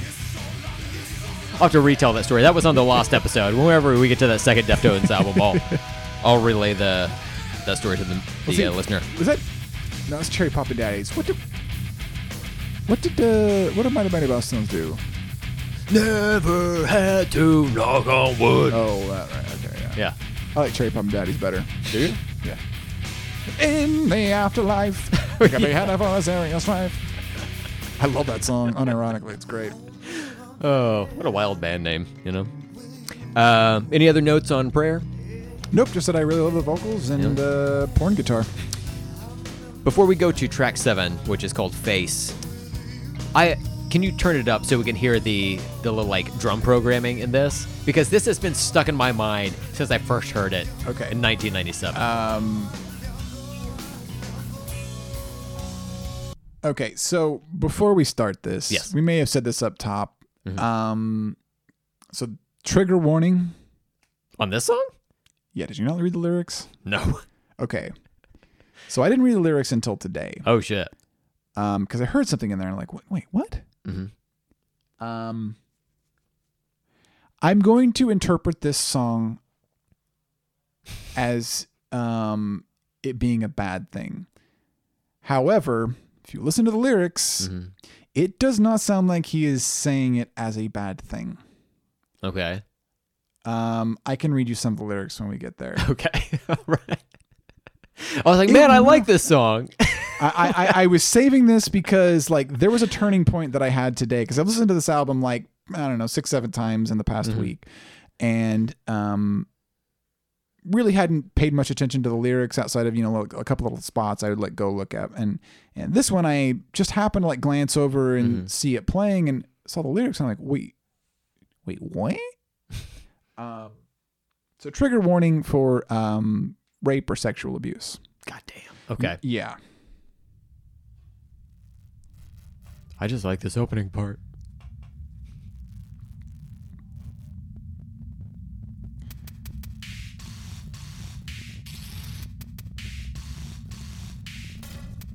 I've been like beatboxing this little like dumb electronic beat for 20 years or whatever.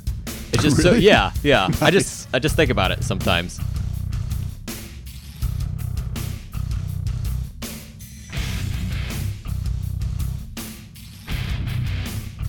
Brenna's currently reading the lyrics. Well, this is uh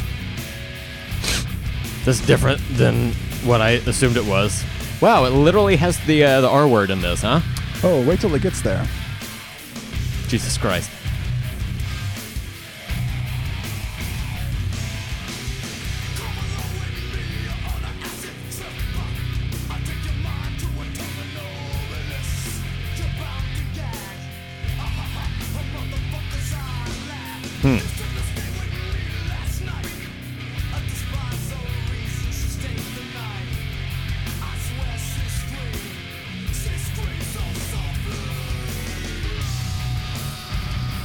Damn, I did not know that's what he was In screaming. case you missed there. that, he just screamed rape.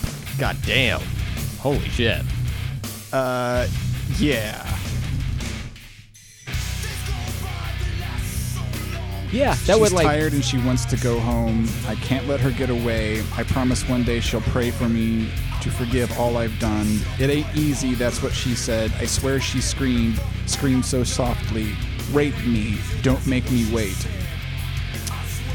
Huh.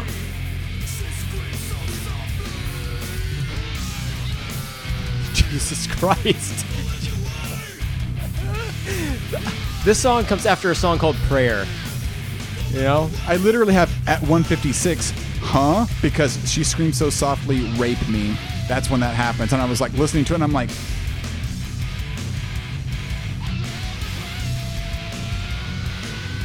it's this song. Uh, Interesting.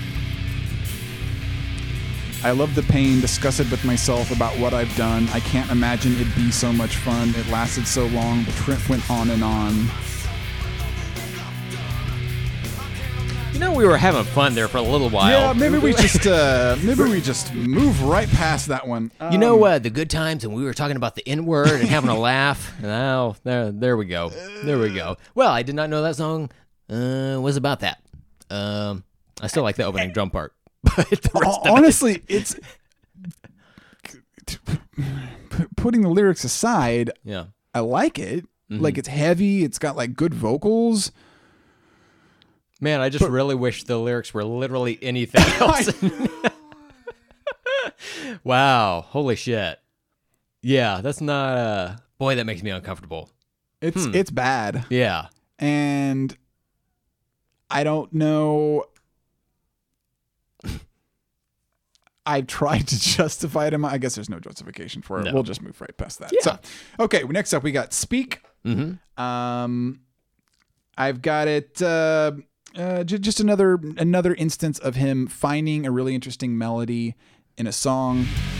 Um, in, in, in like a in, in a, in a guitar pro- progression, chord progression, finds really interesting melody. Um, guitars are very simple, you know, so it's it's hard to find something that's that's really genuinely catchy in there. Yeah. Um, but overall, I kind of found the song a little bit boring.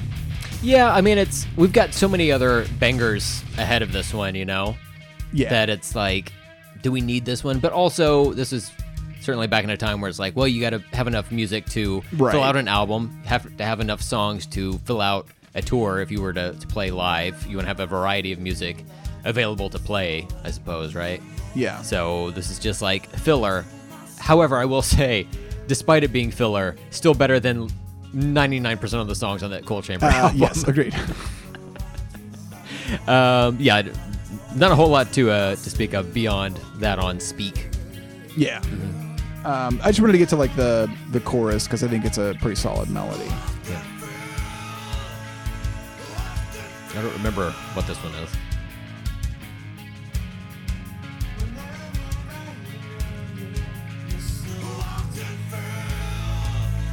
Like you know, mm-hmm. again, vocals are the standout on this album for sure. Yeah. I guess maybe I was thinking more of the verses, not the chorus.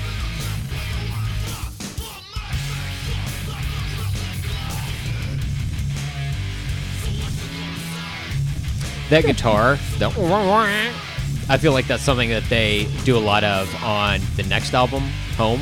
Like Oh, you hear that type of that's like a, a, a signature Sevendust type of sound where it's like uh, a snippet of a lead or something like that. You know, Right, yeah. like a little bit of like whammy bar guitar uh, strumming or something like that. Yeah, like a yeah, hitting the whammy bar or Mm-hmm. bending the neck, something.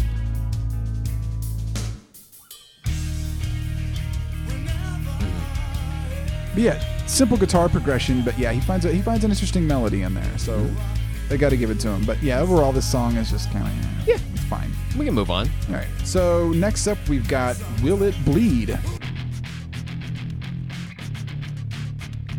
I like that part. Mm-hmm. It's good. Cool little like electronic stuff in there as well. Yeah. Really chuggy chuggy.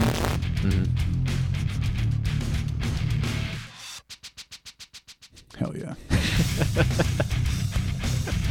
It's like a digital ghost laughing. It sounds like uh, the dog from Duck Hunt, you know, laughing at you.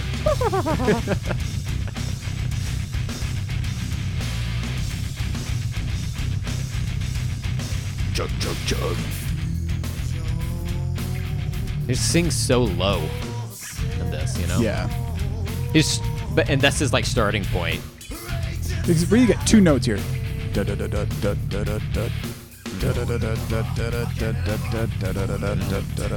So you know you get two notes, so he's he's got to find something interesting to do with that. Yeah. He he, does. his, I think he does. he had his work cut out for him on a lot of this album, you know. Yeah. That's why he's so buff. He's got to carry this album on his fucking. Yeah. No, no, the rest of the band's great too, but know, not a lot of uh, variation in their sound. Mm-hmm. It's a good sound though, so you know. This like this surprised me. Like this, these lyrics stood out to me. I'd rather kill myself. You Yeah. really don't hear that from like black people all that much. I say it all the time, but that black people should kill themselves. no, me. I'm not a psychopath. Just me. I say I should walk into a wood chipper. Yeah, you know. Yeah. But uh, yeah, I thought it was interesting. I don't remember listening to this part back in the day. I think maybe I just stayed in the first like seven tracks First of half. this when I when I listened to this. God, back in the day, listening to to Face, I had no idea. I know. I, Goddamn. I was like listening to it. I'm like, I really like this song, and I saw the lyrics, and I was like, well, This was a mistake. fuck. yeah, like you said, I wish the lyrics were anything Literally, other yeah. than that. Uh-huh. Do you believe in magic? I hope you do.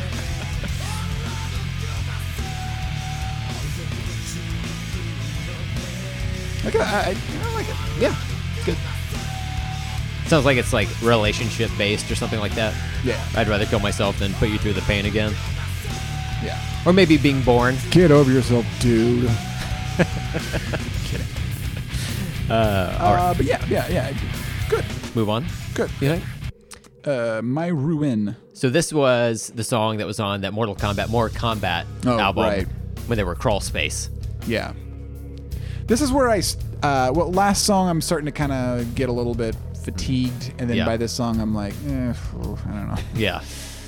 It's fine. I think when we get to the the chorus, it has a little bit more of a hook to Yeah. it. But this is like, can you imagine hearing this on a Mortal Kombat soundtrack?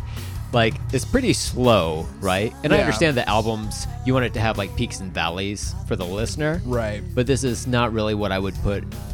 This is not the best foot I should have forward. put face on there. On well, probably yeah. Like back in the day, I could, I could see that.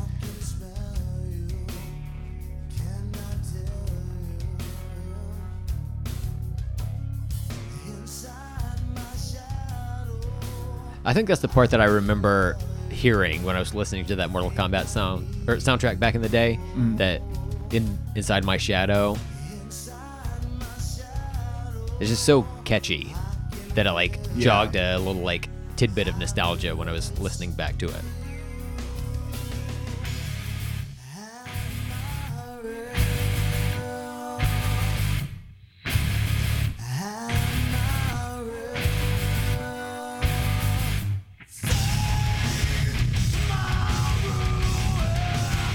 It's good. Yeah, that part's good. It takes a little while to get there. How far into the track are we at this point? 130. One thirty. Okay, minute and a half to like get to the like meat of it. You know? Right. Not what you want for a Mortal Kombat soundtrack. No. I'm Sonya Blade. I'm here to say. Oh my god. Holy shit, I forgot about that Yeah. song. I'm Sonya Blade and I'm here to say I'm the best I'm the best most rapper in the USA. best most rapper? Best most rapper. Yeah.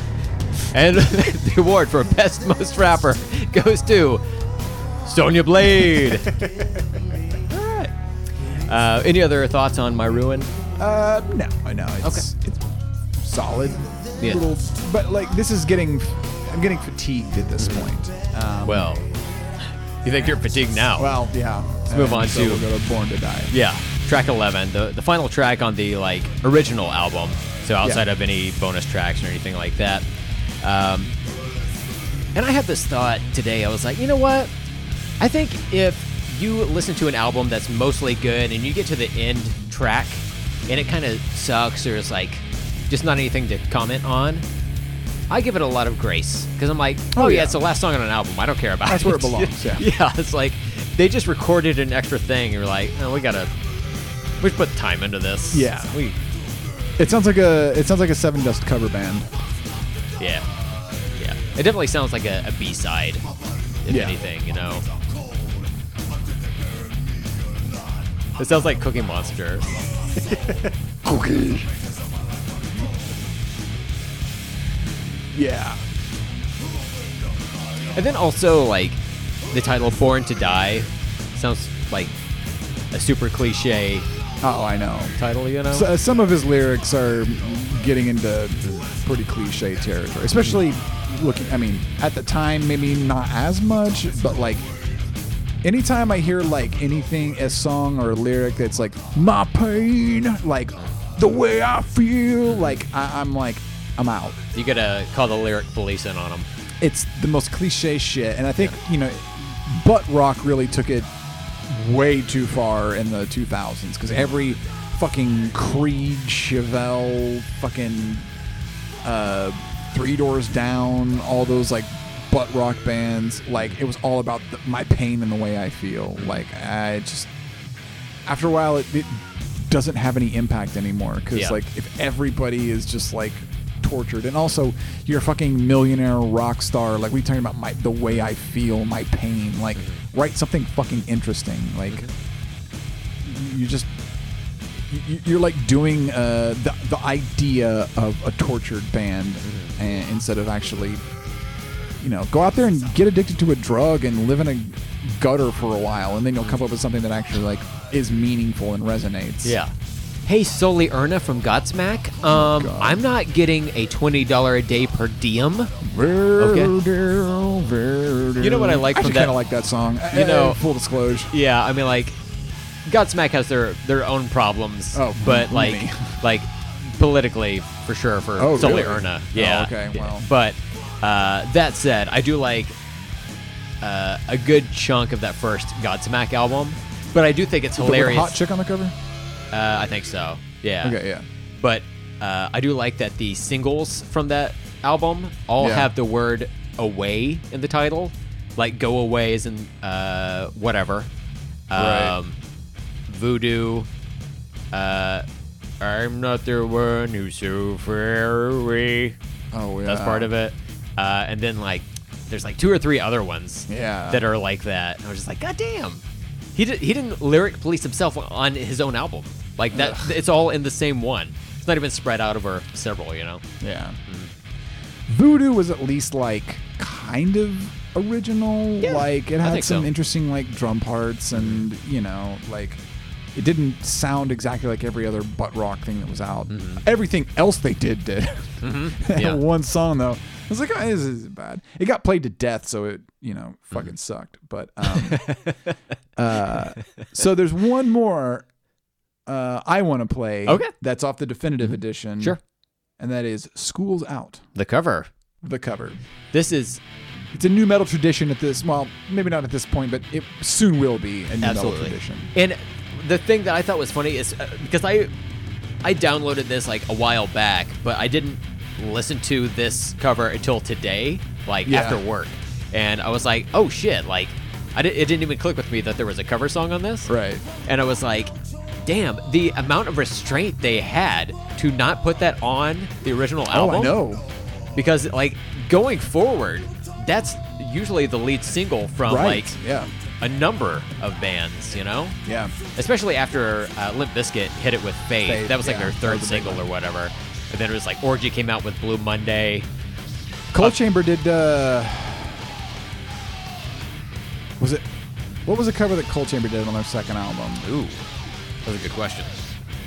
Some say the best question. Uh, let's see. Let me let me look it up here. So I don't know. You, you use Apple Music, right? I do, yeah. Um, has Apple Music now decided that the only thing that you like is nu metal? More or less, yeah. From uh, torturing myself with this stuff. yeah. All of my recommendations are all nu metal. Oh, really? Yes. Uh, let's see. You know, I really I can't find it. Here's the the second album, Chamber Music, right? So you want to take a look through the list there. It sounds familiar Oh, to me. Shock, Shock the Monkey. Oh, the Ozzy Osbourne Right. song. Yeah, because he's on that song. I just think of that as like a team up song. Right. It didn't click with me. Um, and then uh, who does the? Uh, is it Dope that does spinning round, right round Yes, or whatever? yeah. yeah, yeah. It's so dope. What a fucking dope. I like that Flo Rida version of it. yeah. I actually do. Best best cover. Unironically, I like it. It's fun. it's stupid, but I Oh like it. yeah, yeah. It took me a second to realize what Flo Rida's whole thing was. I'm like, oh, he's he's a dum dum. He makes he makes music for the dum dums. He's from Florida. That's what it is. That's that's his whole shit. Is he from Florida? What if he's not from Florida? be. What if he's from like Utah and he's just like Flo Rida? There's actually a lot of really good uh, rappers coming out of like Miami, Miami-Dade area right now. Uh, I would argue possibly the best, or at least the the most like creative, um, unique rapper that's uh, doing anything right now. Denzel Curry. Um, Oh, is, really? at least is, is, is he's not fully in the mainstream. Like he's not like a like in the pop side, but I would say for like for what he does, he's uh, like like peak top of the mountain in his like kind of you know like I wouldn't even call it alt rap, but it's it's kind of alt rap e like uh it's not mainstream hip hop. It's like more like kind of outsider weirdo hip hop. He Oh, does that really good um uh is it killing in the name of? Yeah. yeah, yeah. You showed that to me. Yeah, Yeah, yeah, yeah. that was awesome. Yeah. He does a lot. I mean, man, his uh, he just had a new album come out and it's really, really phenomenal. Really dig it. You should Does- listen to it. Does he like curry, like the food? Um, Does he ever rap about that? He raps about Dragon Ball Z a lot All right, he's in. He's in the club. and Star Wars. So, Okay. Yeah, he's yeah. uh, he, he- he's a he's a really cool dude. Well, uh, since we talked about it, I'll add that song to the uh, the playlist before the listeners even listen to this episode Perfect. of the, the It's show. on there. So I was like, it's already on there. What's even to worry about, you know? One step ahead of the bread line. That's cultural appropriation. Oh, yeah, and I won't cut into it. well, I got some Mediterranean. Me. It's kind of it's close enough. All right. Uh, so yeah, that was uh, Sevendust's self-titled album from uh, April '97, and uh, I guess we should uh, rate this bad boy. Oh yeah, right? ratings. Yeah, ratings. ratings. Ratings. So zero to seven, nu metal guitar strings. Ross Lickteig, we have you on the air right now. When do you rate Sevendust's self-titled album, Sevendust? I give it a big old fat cinco. Oh, oh, oh. Number five. Number five. The wolf dead. I give it a five. I give it a five. Ross, we're in the hand holding club. This is a fiver for me as well. I part of me wanted to go higher um, earlier on when I was listening or really re-listening to this, but then like, uh, yeah, you get a little bit of like ear fatigue It's in the, the latter half of it, you know. Um, plus, there are like better Sevendust albums that come after this. And, you know, I'm just trying to judge each album by its own merits. But that said, I know this band can get up into a six to seven string territory Yeah. at a certain point. So yeah, seven strings all the way. Total of ten strings. Congratulations, Sevendust. Five strings all the way. Well, we, yeah, five five from you, five from me. Ten, you said seven strings all the way. Oh, I don't listen to the show as I'm talking. His eyes are rolled back in his head like Paul Bear, and he's just. Yeah, I know. Oh wait, no, wait, not Paul Bear. Uh, Paul Blart. Paul Blart. Mall. Yeah, that's what we're doing. Molclop. Mall. oh boy, we got to keep this going. Ball plart Molclop. You know, if we didn't like name Undertaker. the titles, Undertaker did the roll eye roll back thing. I said Paul Bear. Undertaker did that. Yeah, but I was like, did Paul Bearer not do that? Maybe. What a weird name. Like his parents named him that, and then he like worked for the Undertaker. Yeah. It's fucking weird. Kismet. It just kind of works out sometimes, you know. I don't know what that word means, but I know the context. Well, Kismet on this very episode, Sevendust on episode seven of NuDis Colony. Thank you, You, all said for Kismet listening. earlier, didn't you? Mm-hmm. That's where I got it. I don't know. My eyes are rolling back in my head now. I'm a, I'm a little bit of an influencer, yeah, you are. driving on, under the influencer. Um, so, uh, yeah, that's it for this album, right? So, uh, listener, please uh, follow us on Twitter and Instagram at nudispod. Uh, email us nudispod at gmail.com. Again, no T in any of that stuff. And check out the NuDis Colony Spotify playlist. There's a link for all of that stuff in the show notes. Ross, Yes. do you know what comes next in the nu metal timeline? I don't. Okay, good. Do you, would you like me to tell you? Please, please do. It is Get Some by the band Snot. Oh, Mhm. okay. Their first and only album. you know, I think I've listened to that album like once or twice, but uh, this is going to be a new one for me. I don't think I've ever listened to it all the way through. I think I've only heard like maybe one or two songs like Off over of- the course of like 30 years or where, Stay whatever. the Straight or whatever. Well, not even Straight that. Uh, Stay Straight is a song that we did back in the day. yes, Ross and I, the aforementioned Preston and Adam, were in a band called the Booty Cash All Stars, the greatest Yes. band name that's ever existed. Eh, no question. colloquially known as BCA. We all know. Right, right, right. We had a song called "Stay Straight," and I don't think it was about like uh, homophobia. Uh, well, it was a, it was a joke Yeah, um, because Preston was very much not uh, the, the straightest man in the world. right. Yeah, Uh, so it was it was a bit of a joke uh, to play on like super macho because he did like a faux German like "Schon leicht, leicht not, more not." and then uh, and then the chorus was just fuck fuck fuck fuck fuck fuck fuck fuck fuck fuck fuck. I've got it downloaded. I'll I'll I'll, uh, I'll get it ready next time. We can Hell we can maybe play some Fuck of those yeah, dude. songs. Yeah. not copywritten. Nope. Don't copy me. Yeah. Hell yeah.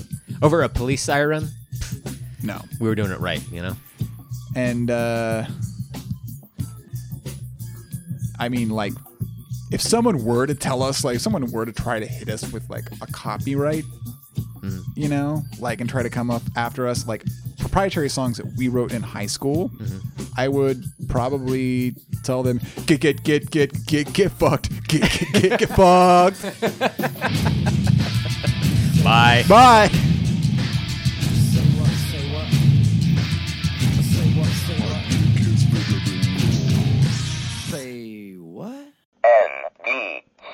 Fantastic. Uh, bye.